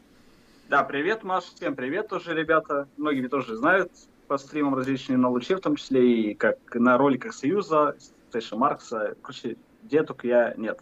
Так что всем привет, я был также, освещал митинги у нас в Петербурге, которые проходили на Навальнинском. Вот э, расскажи вообще по ощущениям, насколько было жестко, насколько была организована толпа, в целом, вот, как тебе в Петербурге показалось, было дело? Угу. Давай, да, я, наверное, нашки два момента с двух сторон, наверное, так расскажу. С одной стороны, как вот были организована толпа, с другой стороны, как вот было полиция и тому подобное. Со стороны, как сказать, эм, ну, со стороны, наверное, полиции просто начну просто то, что первое я увидел. То есть, когда я уже ехал, собственно, на митинг, в том числе вместе с товарищами, да, то, чтобы его осветить, то сразу заметил такой момент, у нас в метро уже стоял, стоял патруль, ну, патруль, ну, стояло уже пять полицейских, стояли они сразу с бумажечкой, у которых были, так понимаю, фоточки, где они отслеживали тех, кто заходит на станцию, как раз-таки, да, то есть, кого они будут винтить. А в Москве-то камеры уже стоят, допотопные технологии. Да, у меня допотопные технологии, у меня этот, только бумажки, да, фоточки и все остальное. То есть там пять человек стояли, высматривали, смотрю, я как бы мне в лицо посматриваюсь, там подобное, типа, кто идет, да, то есть типа, они как раз таки проверяли. То есть потом, когда я уже обратно ехал, да, то есть там никого уже не было, то есть они как раз таки на сам митинг смотрели. И когда, собственно, мы уже... вот такое вот отношение толпы, и в целом, конечно, начали готовиться, когда начали уже подъезжать к митингу в этом. То есть, соответственно, я доехал там на метро до Московского вокзала, от Московского вокзала уже поехали, понятное дело, на транспорте, потому что было самое логичное. Там уже поехали на транспорте, и то есть очень много людей, то есть тоже ехали с нами в одну сторону, да, до Адмиралтейской. Там, собственно, все автобусы доедут, и когда мы остановились, получается... Ну, следующая должна была быть наша, нам парень там тоже говорит, если вы на митинг, то следующая уже закрыта, то есть выходите здесь. То есть очень много людей, то есть уже сразу вышли прямо тут на автобусе, пошли в сторону Адмиралтейской. Адмиралтейская, Сенатская площадь, остальная. Вот. И там, получается, мы уже вроде бы, считай, до Сенатской еще далековато, но... Я просто Петербург, честно говоря, плохо знаю, я забыл, как называется. Еще елка, короче, там стояла у нас в этом, в этом году в Питере, самая большая. Там, там еще она обычно стоит.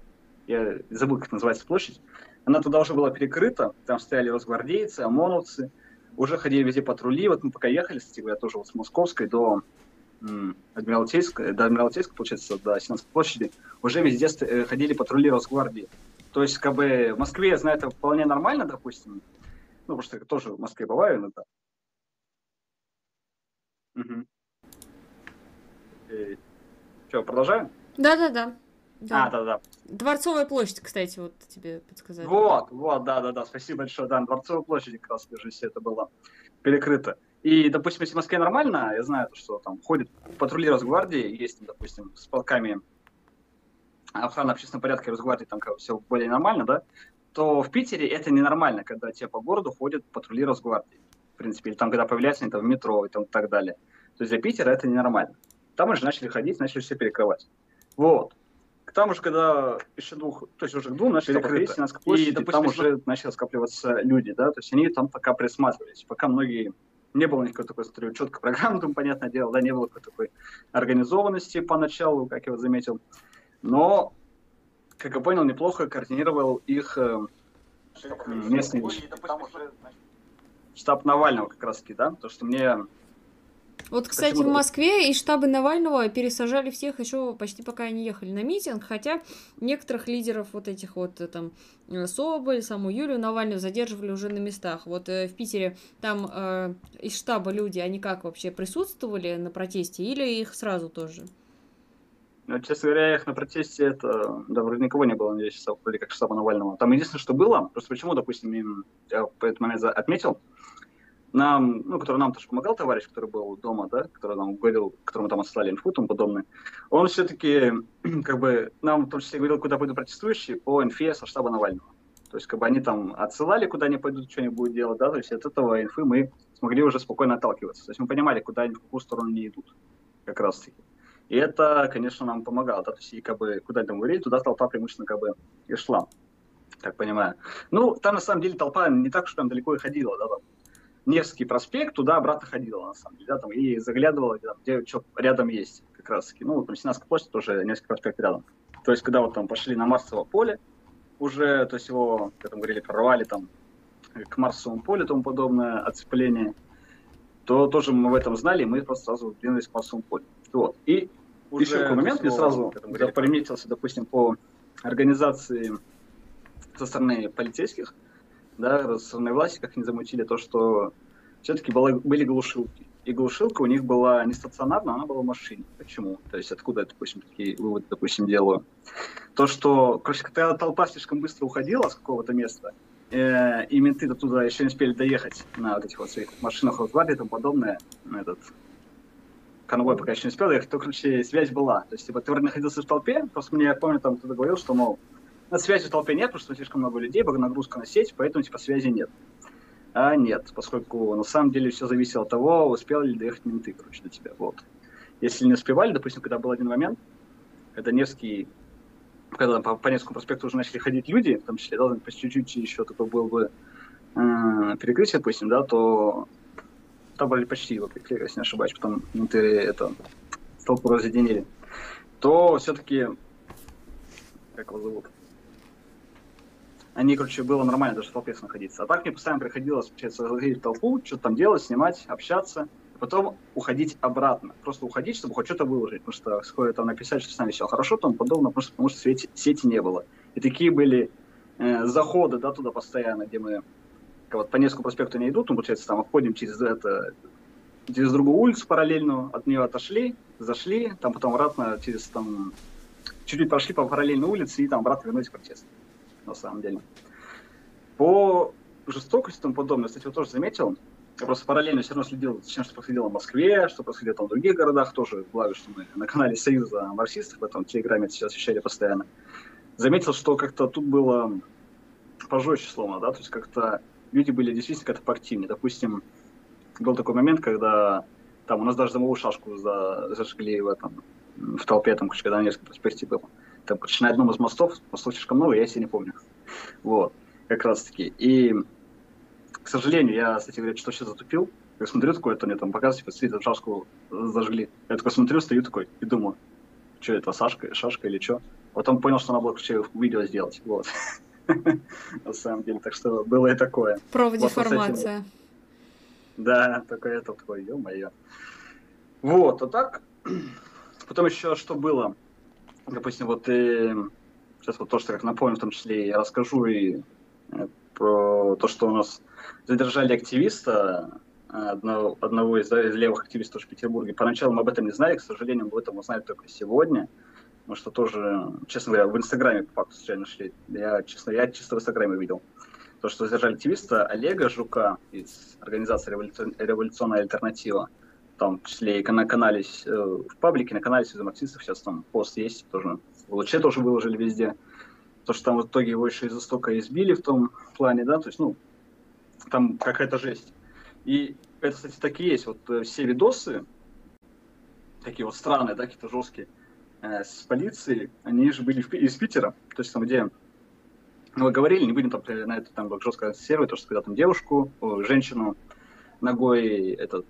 Ну, мне кажется, это спецназовец полиции как раз-таки пнул, да. Потом, когда я тоже это уже я снимал, когда парня вырубили. Получается, мы возвращаемся, как раз отходили тогда от, от толпы, чтобы просто выложить видосы. Возвращаемся, и там, получается, чуть назад от толпы отошли. И там м, видим, получается, где-то пять э, полицейских, росгвардейцев стоят вокруг человека, который лежит. И, как мне там уже сказали, сейчас они его вырубили. Короче, пытались его задержать, в итоге его просто вырубили. Он просто лежит, они так стоят вокруг него и смотрят. То есть, как бы не поднять, как-то, знаешь, там, не приподнять, там, аккуратно, тому подобное, да, может, просто стоят вокруг него и смотрят. Такое, знаешь, это как-то дико выглядело. Ну, тогда я, как раз, тоже все снял. Там ребята тоже начали... Смотря, там, толпе стоят, прям незадолго до того, как мы подошли, произошло. Как только мы подошли, там начали, рассказали, значит, там кричать и убийцы, да, там и тому подобное, и типа то, что не люди. Ну, там действительно точка тут. Вырубать его было зачем. Вот. Так что это. Ну, кстати говоря, и в Москве видел там фотки, где там этому человеку там голову разбили и тому подобное. Так что журналистки, да. Да-да-да. Вот. Там а... тоже парни... угу. А тоже тут пишет товарищ Пряник, что в Питере реально правые карланчики прыгали на людей. То есть, да, вот а, тоже а, информация по поводу м, того, что происходило в Москве. Активистку Дашу Сидорченко тоже а, за м, плакат, с, а, который был в поддержку Азата Мехтахова, напомню, это человек, которого сейчас посадили ни, ни за что, по надуманному сфабрикованному делу, об этом мы много писали. Вот то, что тоже вот, столкнулось с, вероятно, представителем правой организации, который в переулочке напал и избил. То есть такие случаи, они, к сожалению, имеют место быть, особенно втихую, вот как небезызвестные животные, да, это все они делают. Спрашивают, участвовали ли казаки, вот я, вот такой информации у меня нету, я не видела, то есть по нашим сведениям мы нигде такого не заметили, хотя да, вот свет. Те же прилепинцы, они э, хотели выйти, но им сказали не надо, и они остались дома. Угу. Ну, кстати, знаешь, что у нас было? У нас не было, были не казаки, но были странные ребята, кстати говоря, тоже вот насчет того, что там напали на человека, кстати, вот про актуальность антифашизма, вот, а то, что, что было у нас в этом плане, и, ей-богу, я не помню, как эта улица называется, вы что, меня извините, да, я просто хоть в Питере живу полтора года, но у меня этот, э, все названия всегда забываю, честно говоря, вот даже площадь не мог вспомнить. Вот. Получается, в один момент, когда мы отходили, отходили от Сенатска, уже пошли по Невскому проспекту, то есть там люди тоже стягивались на Невский проспект постепенно, по, по улочкам краски питерским, и там, получается, в один момент в толпе промелькивали люди, вы, знаешь, типа такие... Знаешь, такой типа милитари стайл, тому подобное, да, такие, знаешь, что... ну, своеобразные, да, вот эти всякие хз, то есть, типа, они там без образовательных знаков, тому подобное, да, ну, такой, типа, такие, типа, военная форма, и, как раз таки, вот в этих толпе, да, там, начали орать, там, в один момент «Крым наш», да, там, даже я заснял этот кусочек видоса, у нас там тоже это было, где они орут «Крым наш». И тогда, там, первый, ну, один раз, когда я услышал, что там толпа, как раз таки, там, пару раз, где-то, ну, как раз здесь это прокричало. Угу. Такого вот. Наверное, перейдем немножко к ответам на вопросы.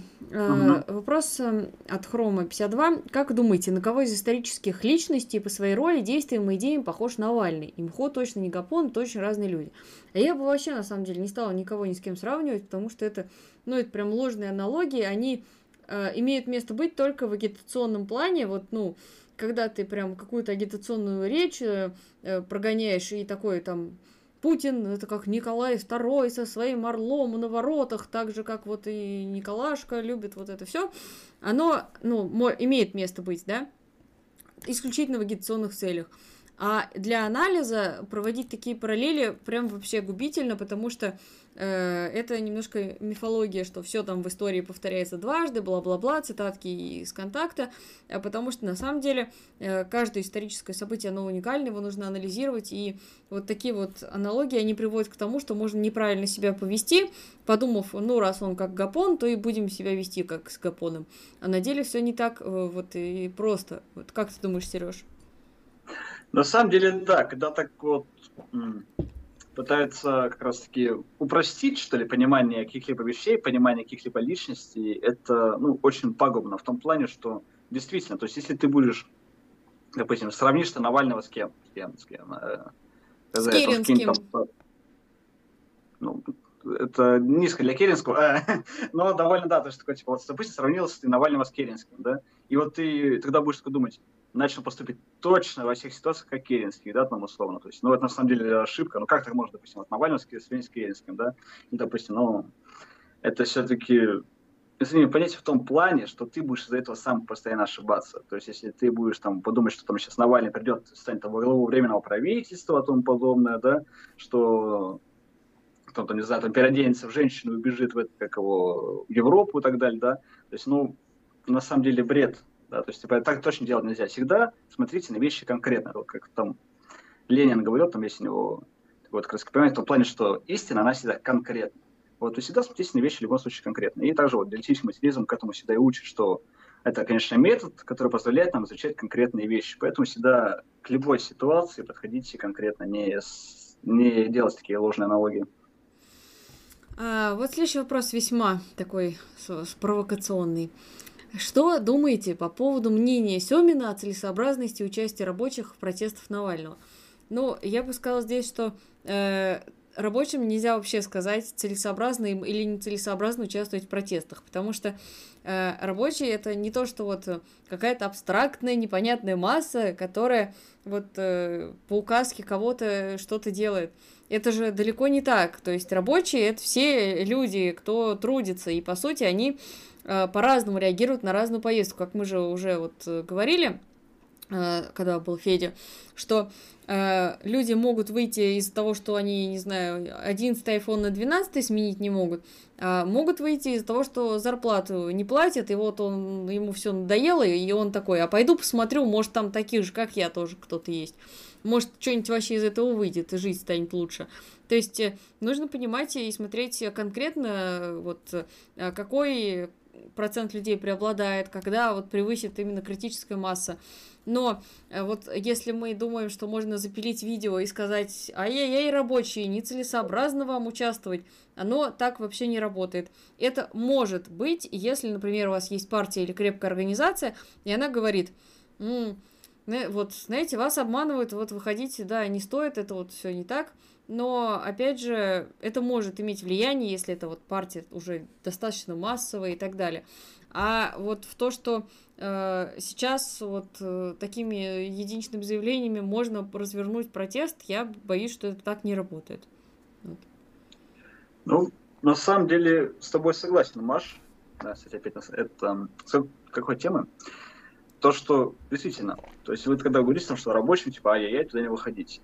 То есть, ну, надеюсь, что Константин Семин в этом плане считает всех протестующих все-таки рабочими, да, что, наверное, все трудящиеся в том плане, что это же такие же обычные люди, там, кто ходит там в офис работы, там, продавцом в магазине, там, не знаю, там, либо на завод и так далее, да, то есть без разницы, то есть это такие же все обычные люди, такие же все трудящиеся, там, кому говорить, что, мол, это какие-то там все школьники, но подобное, ну, я, допустим, в Питере очень мало школьников какими-то видел, ну, были там, действительно, там, люди очень молодые, кто там был даже семнадцатилетний один, даже его лично знаю, вот, но это не значит, что там все были школьники, как раз таки, и тоже действительно там говорить, такого... Ну, подобные вот ролики, допустим, к сожалению, чего неплохие, когда ты говоришь, что типа там жаба, тут гадюка, везде все плохо, а что делать? Вот что действительно там, допустим, сознательному марксисту, допустим, делать? Ничего не делать. Тоже, на самом деле, плохой вариант в том плане, что, опять же, да, если ты ничего не будешь делать, то ничего не, и не будет в целом, да, как бы, но... То есть нужно всегда какую-то положительную повестку находить, в том числе и для каких-то левых активистов, в том числе и для рабочих. То есть нельзя там просто там, сказать людям, что ну вот вы видите, что в стране проблемы, что в стране у нас там это ёршики дорогие, да, там появились у Путина и тому подобное, что задерживают политических заключенных, которые там вроде как борются за права наши, да, которые там освещают проблемы, а им говорить, что делать ничего не надо. То есть, если ты так будешь говорить, то как бы они тебя слушать в любом случае не будут, поскольку тебе нужно предлагать им какую-то реальную альтернативу. И ты должен создавать, на самом деле, условия для реализации этой реальной альтернативы. То есть, условно, если ты говоришь, что нужно, чтобы рабочие там выходили на забастовки, чтобы они выходили на коммунистические там какие-то мероприятия и тому подобное, то ты должен создавать условия для того, чтобы коммунисты могли проводить свои мероприятия, то есть создавать коммунистическую организацию, и там выстраивать работу по созданию профсоюзов, чтобы рабочие могли все-таки устраивать забастовки. А просто говорить, что ничего не делать, это на самом деле очень пагубно в этом плане путь. То есть нет позитивной повестки какой-то конкретной. Да, я здесь, пожалуй, соглашусь, что вот посмотрела я внимательно видео, и там, в принципе, неплохо разложено, почему протест неправильный, да, ну, типа, что людей дурят, ну, все, в общем-то, логично, тут трудно не согласиться. То есть сказано, чего делать не надо, но не сказано, что делать. И вот в этом у меня, например, очень сильный диссонанс, потому что, когда мы говорим, что все плохо, и это не то, и это не то, возникает вопрос, а где же то? Потому что иначе просто, ну, агитпроп, он уходит куда-то в непонятное русло. Ну и, наверное, я все-таки от себя лично э, вот скажу, что э, вот о, я видела довольно странные посты на его странице э, с оскорблениями людей, кто отправился на протест и вот пребывает в иллюзиях э, от того, что можно перехватить повестку. Э, действительно, левые сейчас слабые и неорганизованные, чтобы повестку перехватывать. Но это не повод прям вот так вот обзывать людей, кто пытается что-то делать. То есть это, на мой взгляд, на мой личный взгляд, это очень-очень странно. Потому что, тем более, использовать оскорбления, которые относятся к серьезному заболеванию. То есть, в принципе, это достаточно давно уже, ну, как-то принято, что не стоит, вот, об, когда ты обзываешь человека или группу людей, использовать э, термины, которые относятся к различным родам заболеваниям. Это некорректно. О чем да, мы сегодня... Ну что ж, э, вопрос. Биовульфи. А, кидает нам пятьсот рублей на Истпарт. Спасибо, товарищ. А, Андрей, сто рублей. А, вопрос Station Marx. Как, относится, как относиться коммунистам к таким протестам? Стоит ли посещать? Склоняюсь, что мероприятия, организованные либералами, нам не подходят, но могу ошибаться. Вот здесь как раз-таки что делать? А делать то, что нужно анализировать, да, общаться с людьми, пытаться понять, кто в вашем городе выходит, упоротые ли это либералы, или это трудящиеся, которые не согласны и недовольны. А в разных городах по-разному, как мы уже с вами тут обсуждали. Выяснять, анализировать, пытаться в итоге вывести... Вот меняется ли протест, куда он идет? Протест же не статичен, да? Сегодня вышли одни либералы, а завтра выходит уже девяносто процентов трудящихся. А э, среди вот, любителей айфонов и поездок в Аргентину остается меньшинство. То есть протест, он нестабилен, он может в разные русла идти, влияет множество факторов. Нужно за этим следить и не просрать в нужный момент, как говорится. А, поэтому... Здесь, вот если посещать, то я бы сказала, что посещать с пользой, то есть приобретая опыт и пытаться освещать это медийно. Если посещать, чтобы поддержать Навального, ну, однозначно нет, фигуру Навального мы не поддерживаем. Вот, как-то так.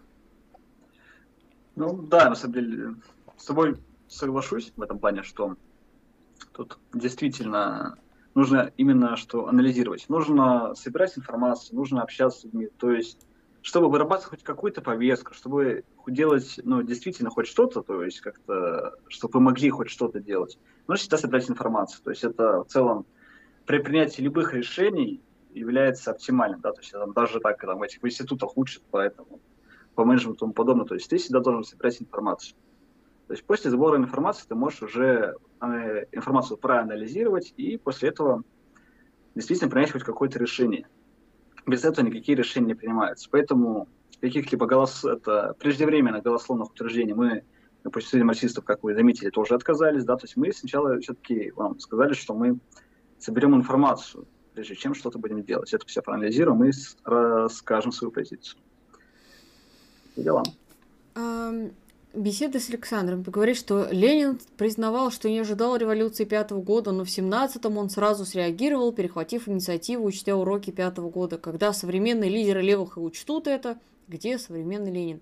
Вот тут я совсем не соглашусь. Вот, обязательно посмотрите наше видео по истории партии, там кучу времени мы вот тратим на то, чтобы показать, что все было не так просто, что Ленин не был гений, который пришел, протест повел куда надо. Более того, еще в марте, в апреле, какой там перехват повестки, там ему бы перехватить инициативу в собственной партии, и то не удавалось до конца, кучу сил на это потратил. Вот, это раз. Во-вторых, то, что уроки пятого года были важны, да, но каким образом уроки пятого года были приобретены? Только опытом участия, то есть это большая тоже тема. А, ну и по поводу того, где современный Ленин, это уж совсем бредятина, потому что вот это самая-самая ужасная позиция, простите меня, но которая может быть типа все не то, все левое движение не то, потому что Ленина у нас нет. Вот Ленин появится, все будет хорошо. Это идеализм и утопия. Да, действительно, где же у нас Ленин? Мы без Ленина делать ничего не сможем. И я соглашусь с Марией полностью, что это очень пагубная позиция с той стороны, особенно понимание истории партии. Поскольку если вы будете все оценивать э, так, что у нас там был Ленин, который решал все вопросы, то вы сразу глубоко ошибаетесь, что Ленин Угу. Я доволен. То есть это все-таки не только Ленин все эти вопросы решал как раз. То есть я более чем уверен, что, допустим, если бы Ленина там э, убили бы, к сожалению, то его было бы, э, был бы тот, кто смог бы занять его место как раз. Да? Но при этом с, в историческом плане он, конечно, сыграл свою решающую роль. Да? То есть понятное дело, что он многие моменты там пере, ну, перерабатывал, прорабатывал свои партии, много ничего обсуждали, и это на самом деле, скажу, когда показательно, когда вот они уже решили вопрос о восстании, то, что, ну, многие не согласились, да, многие там колебались и решили в определенном, определенном конечном моменте. И, кстати говоря, насчет того, что типа Ленин там был сразу готов, все об этом знал, я, если не ошибаюсь, я могу ошибиться, конечно, да, то, что как раз-таки там перед, за год до февральской революции, он как раз думал, что не будет никакой революции в России уже более. То, что вот эти вот ситуации с ура-патриотическими настроениями, да, там поддержка войны и тому подобное, как-то тоже подшатнули дух большевиков. Важно понимать, что это мы сейчас знаем, что революция произошла в семнадцатом феврале, но когда начинается война, вся страна, все рабочие это поддерживают, трудящиеся за это говорят, типа, вот, сейчас будем воевать, там, это, схватим себе там куски из других государств, то ты, конечно, подашь сильно апатию. Это и вот как пример, когда случилась война между Азербайджаном и Арменией. То, ну, кто не знает, просто наполовину азербайджанцев, это много родственников в Баку. И я очень сильно расстроился, когда небольшинство родственников поддержало войну. Ну, все еще поддержали войну. А, ну, как бы, это действительно впадает в такую... Ты, как бы, понимаешь, что ну, очень тяжело. То есть, как бы, вот эти моменты прорабатывать с людьми.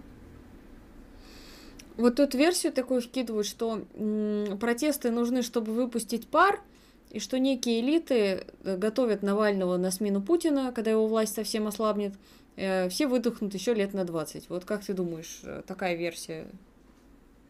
Я честно скажу, что это версия конспирологическая. То есть это идет обычно, значит, откуда? То есть, возможно, конечно, такая версия и есть. То есть, это, то есть там все, кому может случиться.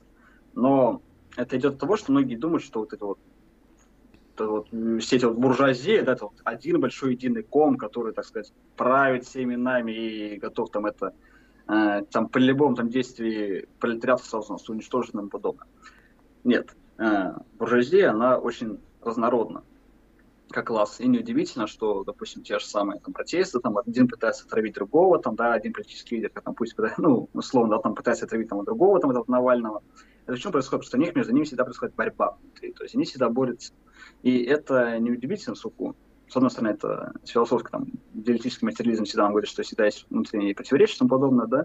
С другой стороны, такое просто простое житейское, житейское, да, то есть, ну, люди просто делят бабки.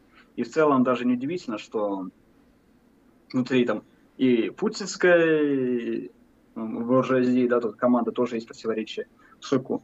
Ну, вот это вот то, что все вот слив инфы, допустим, про его дом и тому подобное, но он же не мог бы произойти просто так. Вот если они были бы все монолитны, все были бы там едины, сильны и тому подобное, то не было никакого никогда слива инфы.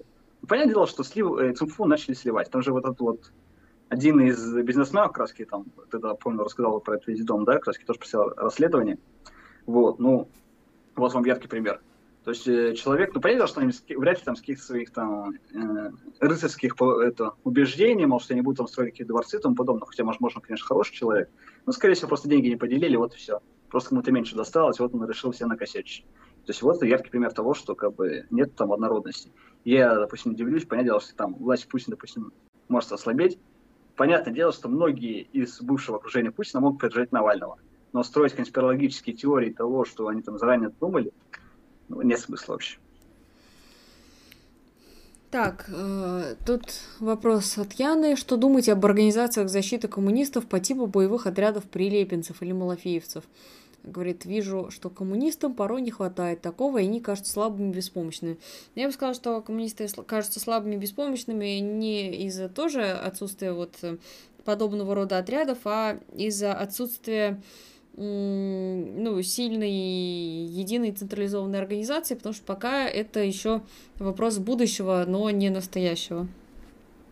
Да, согласен полностью. И скажу еще такой важный момент, что бывает, что многие коммунисты не, не особо там угорают фанатеть по спорту, да, то есть из-за этого тоже многие моменты есть. Пусть, ну, не хватает там у нас, безусловно, там пропаганды, связанные агитации пропаганды, допустим, со здоровым образом жизни, чтобы то же самое коммунисты все-таки, ну, как-то поддерживали себя, да, там, банально там, с кредитом побегать или там записаться там в зал, это, ну, такое начало, допустим, тоже для активиста важно, допустим, ты с точки зрения там поддержания какой-то дисциплины внутри себя, да, но и поддержания какой-то формы. Такой тоже момент. Так, у нас тут ну, какой-то наплыв порноботов, и я поэтому баню их. Бань, бань, бань. Да, это... Так. Офигеть с этими сетями. Тут на вопросы это... а. по поводу глушилок. Вот я, честно сказать, затрудняюсь ответить, я не в теме. А, то есть, товарищ пишет, что почему вы считаете, что это были глушилки, почему не думаете, что просто, типа, сети да, перегрузились и все такое? Ну, потому что, как я уже до этого говорил, что когда ты находился в толпе, и колонна с Росгвардией ментами тебя еще не подъехала, а у тебя сеть есть, проблем вообще никаких нет. То есть, когда ты находишься в толпе, и, допустим, колонна где-то... То есть, ну, толпа ушла быстрее колонны, ментов, то у тебя сеть есть, проблем никаких не было. И при этом отмечу, что когда мы были на Марсовом поле, там даже не глушилка, там просто отрубили вышку, как я понимаю. Ну, просто связи вообще ни у кого не было. То есть, раз просто как бы, на Марсовом поле никого не было связи, в принципе. То есть я тогда выпал с товарищем из связи на полчаса, где-то примерно полчаса, просто потому что я пытался найти связь. Мы тогда с Марсового поля начали же уходить, когда связь отрубили, потому что там начали оцепление, в том числе подходить к нам. И мы реально шли пол, где-то около полчаса, чтобы просто поймать связь. Сначала мы дошли до того, что наконец появилась связь, потом еще, опять же, да, там не было связи. То есть она вроде как появилась, но она, опять же, ничего не ловила, не из-за перегруза, опять же. Потому что реально тут тоже были менты. Такие дела. Обычно там, ну, средства радиоэлектронной борьбы. То есть, на самом деле, там Росгвардии дофигища. Там, сказать, что они не могут себе такого позволить. Нет, конечно. Всегда могут. Обычно там это... В ропсе там у них отдел связи есть. Сам служил, а, знаю. Вопро... А, вопрос, давай, вопрос за донат от Романа. двести рублей кидает Роман, да. Спасибо. Как ваши дела? Нормально. Нормально, как видите, сижу. Здоровый, живой. Работаем, работаем, да. Да, работаем, конечно. Ну, еще вот обязательно посмотрите, завтра выйдет видео на канале Союза марксистов, вот, очень советуем. Да-да-да, то есть мы там все наши м, репортажи, то, что вот наши корреспонденты ходили по всем городам, э, объединили в одно большое видео и выпустим завтра. То есть у нас сейчас вот монтажер трудится, работает, вот мы когда...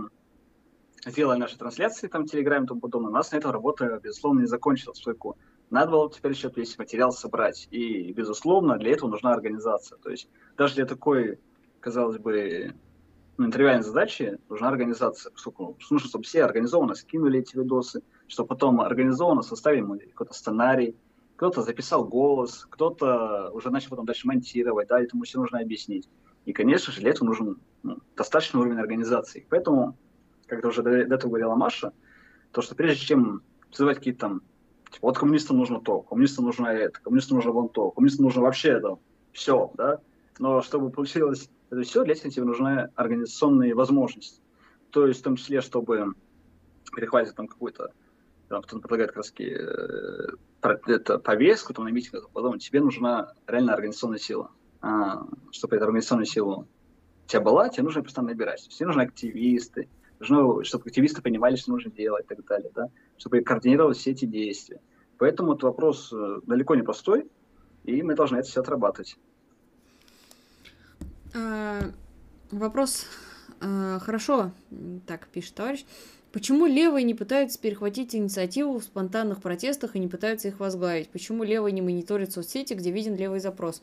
Мне кажется, тут последнее предложение это просто очень странное, оно не соответствует реальности, потому что, ага. ну, во-первых, какие ага. левые, вот если мы берем за себя, отвечаем, да, то мы можем сказать, что мы целыми днями мониторим соцсети и ведем работу с соцсетями. У нас, собственно, наша работа в организации в этом заключается. То есть говорить, что мы этого не делаем, ну, мы это делаем двадцать четыре на семь, простите. А по поводу того, что не возглавляют там и не перехватывают, расскажите, пожалуйста, как это сделать, и я думаю, все левые с удовольствием послушают, как вот просто вот, ну, видимо, пришел ты на митинг, встал на фонтан, сказал «коммунизм», и все пошли за тобой. Видимо, оно так работает. Если не так, то напишите, как надо. Так.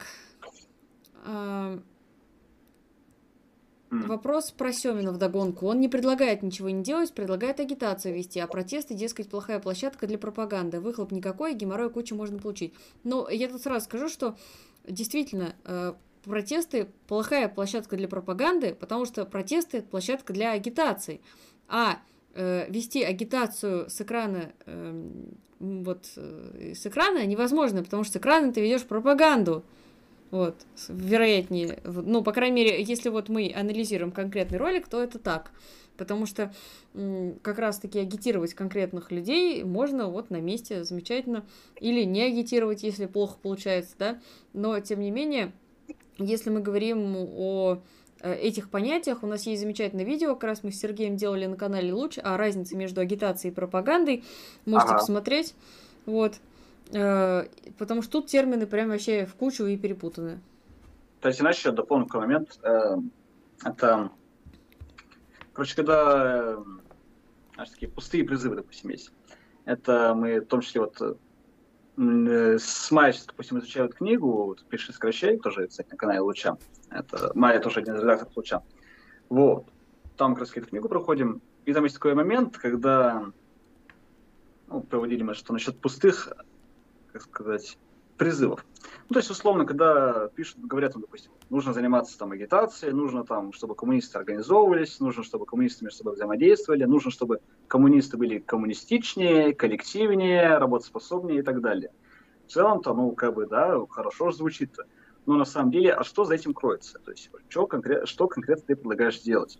Если ты говоришь, что нужно просто заниматься агитацией, то, опять же, это вопрос, какой агитации, да, там, каких инструментов, к чему ты должен призывать, в том числе, на каких площадках, чего ты должен достичь.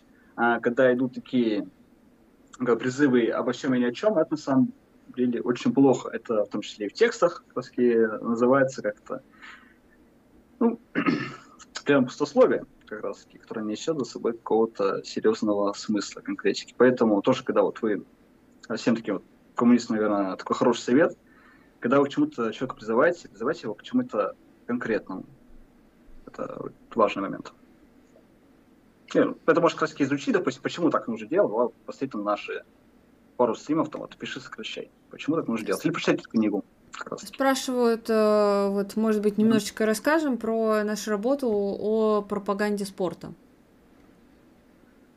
Да, на самом деле, тут тоже такая работа, сказала она, Машка, наверное, Машка все подтвердит, непростая в том плане, что очень много другой еще краски работы, да, и не всегда успеваешь в том числе этим заниматься. Но и пропаганду спорта нужно проводить. Допустим, мы, ну, я надеюсь, да, то есть это такой мини-анонс, наверное, все-таки сделал, что э, все-таки в ближайшее время у нас выйдет на одном из каналов видео там с интервью краски вот с вегетарианской силой, вот, с товарищами, которые вот сегодня задержали Олега Жука, ой, вчера задержали, потом сбили вот Олега Жука, в том числе с ним выйдет краски интервью.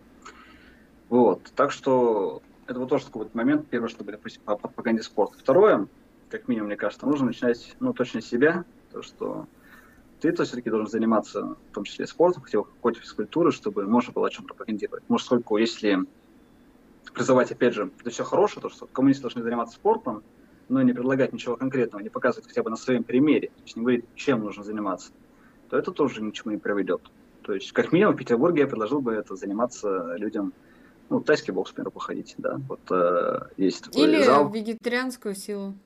Да, или вегетарианскую силу, да, вот тайский, тайский бокс, допустим, вот Абдулин Тим, там Дмитрий Абдулин, да, мы занимаюсь, либо вегетарианскую силу, как сказать, вот, вот Даша и Олег. Жук тот тоже, самый, да.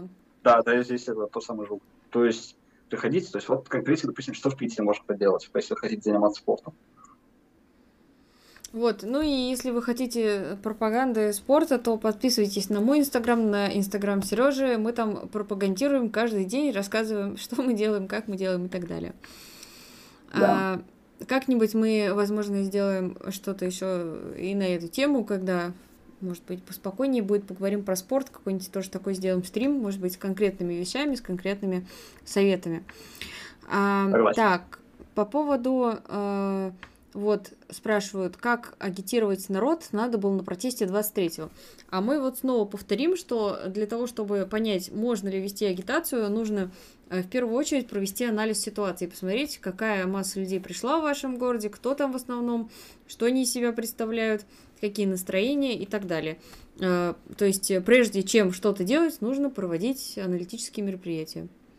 Да, это все такой вот маленький совет, просто кто не знает, это... Можете, короче, изучить, изучить цикл Деминга, на самом деле, прости, простейший один из циклов принятия решений, выработки решений, да, то есть здесь, то есть планирование, то есть начинается как раз планирование, это сбор информации, когда вы там собираете инфу, всю инфу, там что-то продумываете, потом до действия, как раз когда вы уже начинаете действовать, потом чек-проверка, то есть как вы это все сделали, в том числе, да, то есть, допустим, проанализировать все ваши действия, и потом уже как раз-таки э, повторить, как сказать... Э, ну, с такой масс- массовой такой аналитической работой по всем этим моментам, и по заново пошел, в том числе, чтобы ты понимал, нужно тебе проводить заново такой алгоритм или не нужен. То есть, ну, это стандарт, товарищи, да, то есть это везде, так, допустим, учат сейчас при принятии решений, в том числе, кстати говоря, и полицейских, я не совру, так учат, просто это, учусь на правоохранительной деятельности, да, ну, на адвоката, да, то есть это не значит, что там полицейским потом после этого работать, то есть я могу и адвокатом пойти работать, или там юристом, не важно. То есть, но там также есть это вот основа управления в правоохранительных органах, и там вот такой же алгоритм простейший. То есть они тоже сначала собирают информацию, кто вы, допустим, не знали, да, то есть они всегда готовят там какие-то планы, потом они их реализуют, ну, то есть стандартный круг всегда идет. Это ничего такого нового, нового не придумал. Кстати, знаешь, Маша, этот момент вспомнил. В этом говорили, не говорили о том, что видосом такой же разошелся, когда... полицейский хотел забрать девушку, но потом забрал другую, другого человека, который ему сказал, что если тебе нужно выполнить, выполнить план, то есть забра- заработать mm-hmm. палку, то теперь меня, а не, не его.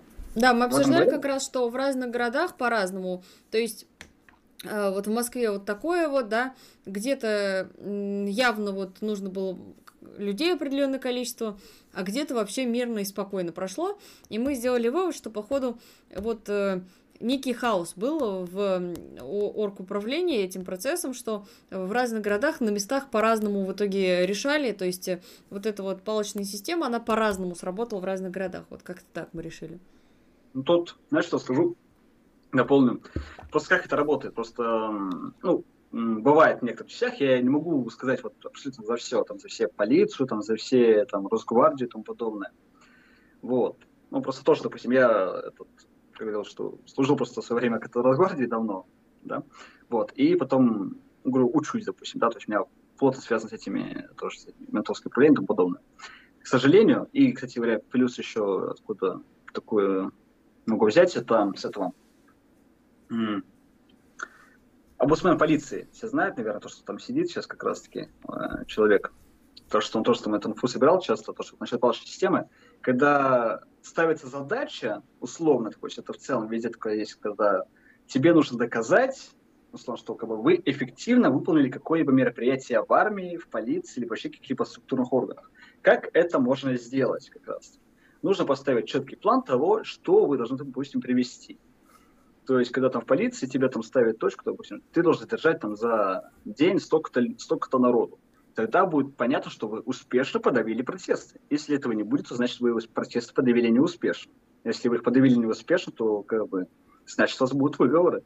Но в целом у нас в Росгвардии, да, там, ну, я не говорю, я никого не задерживал, то есть я служил в этом полке по охране важного государственного объекта, да, но отношение тоже такое было. То есть ты не можешь, там, условно, доказать, что ты что-то сделал, если ты там не провел какие-то такие, знаешь, как такой, условно, какой-то такой сбор, да. То же самое тут задержано, то же самое в полиции. И, допустим, это было, когда... Случай был яркий в Новосибирске, если не ошибаюсь, когда вот только начиналась эта вот тема с масками и тому подобное, когда одна из начальниц ГУВД э, своим подчиненным ставила задачу, что вы должны за день там, нарабатывать там, столько-то задержаний по поводу, по поводу того, что человек не носит средств индивидуальной защиты. Вот. То есть, как бы, это, так вот они доказывают эффективность своей работы, на самом деле. Вопрос. Ответы Жирика на вопрос о коммунистах на митинге Навального ответил, цитаты: «Власть запоздала с проблемой коммунистов, можно было десять-двадцать лет назад с ней покончить, чтобы не было симпатии к левой идеологии, чтобы они не удобряли протестующих», и предложил уволить министра внутренних дел. Как можете это прокомментировать? Но вообще показательно, что даже учитывая то, что э, коммунисты открыто себя не позиционировали и по большей части э, вот, э, довольно-таки осторожно подошли к этим протестам, все равно, да, все равно вот буржуазия испугалась, что вдруг они хоть какое-то участие примут, и начали по своей обычной методичке вкидывать вот это вот все в СМИ. То есть это очень показательно, на мой взгляд, и снова демонстрирует вот работу вот этой вот общекремлевской методички. Да, Колокольцева он захотел уволить. Ну, кстати говоря, я просто многие такие тоже слышал около кремлевской пропаганды, подобное, мол, что Навальный левый и тому подобное. Может, Жириновский имел в виду, что типа Навальный коммунист? Ну, так уточняю. Что такое? А... Так, нам тут говорят, что Семин просто уже устал повторять, что сначала надо подтянуть собственную базу знаний по марксизму и ленинизму, потом понять, переложить в понятную доходчивую форму, и только тогда вести нашинскую повестку. Это так не работает, потому что ты не можешь сначала подтянуть свои знания по марксизму до идеального уровня, и только потом участвовать в практической работе. Оно так не работает. Потому да. что нужно, да, сделать это вместе, и вот как мы в Союзе марксистов и делаем, то есть человек у нас ходит на кружок, подтягивает свои знания и параллельно уже увлекается в практическую работу. Да, кстати, такой вопрос, наверное, сразу будет к Семину. Вот если именно подтянуть, подтянуть свою какую-то теоретическую подготовку, а что конкретно подтянуть? Ну, типа, вот что конкретно ты должен узнать, чтобы потом об этом агитировать, и как конкретно в форме ты должен это делать. То есть нужно говорить даже, что читать. Что там, Ленина читать? Ну, неплохо. А что конкретно? Да. Так, Владимир, вопрос. Если организованные рабочие могут справиться с управлением заводом, почему современные марксисты отказывают рабочим в движении по пути строительства и организации соцпредприятия с нуля? Слушайте, ну, я, честно, не понимаю вопрос, потому что я не знаю, что за марксисты отказывают рабочим в движении по пути строительства соцпредприятия с нуля. То есть, ну... То, что если вы хотите сейчас при капитализме построить соцпредприятие с нуля, ну, это просто невозможно. Это как бы... Это все мыслимые законы. Или там, если мы берем кооперативы, то мы много об этом говорили, что э, это просто, в общем-то, все равно быть в рамках капиталистической системы. А как строить соцпредприятие с нуля при капитализме, что-то это как-то вообще... Да, да, может, тем более... Я, даже... Может, я не поняла вопрос. Ну да, наверное, тоже так понял, что про кооперативы вопрос, но опять же, это наш, на самом деле, кроется вот таким простым вопросом. Даже у, там, не знаю, тысячи рабочих, разве у них столько же средств производства, как у, допустим, одного олигарха? Как они смогут это сделать? Тут тебе, Света, отвечает, что вот на этом видео, где Жириновский, там им, речь шла именно о коммунистах, то есть да. именно, uh-huh. вот, например, на примере Ижевска, то есть и депутата КПРФ на митинге в Москве, то есть не о Навальном и компании, а именно вот о тех, кого увидели из коммунистов. Понятное дело, КПРФ, даже КПРФ испугались. Да, на самом деле, это же у них стандартная методичка, там это, типа, коммунисты плохо, там подобное, как с девяностых еще начали это повторять, видимо, это до сих пор... пластиночку-то заедает периодически, как только увидит красные флаги. Ну что ж, товарищи, наш второй час стрима подошел к концу. Большое спасибо за вопросы. Обязательно мы э, еще будем обсуждать, потому что это не последние протесты, как мы знаем, на выходных снова намечается все то же самое. Будем следить и, как э, в отличие от других СМИ, выдавать наиболее качественную и неангажированную информацию. Подписывайтесь на канал Союза марксистов, да, подписывайтесь на канал Луча тоже. Если вы не подписаны на Ковер, на него подпишитесь, потому что мы стримим да, тут. Да. Вот, так что всем большое спасибо, что были с нами. Пока и до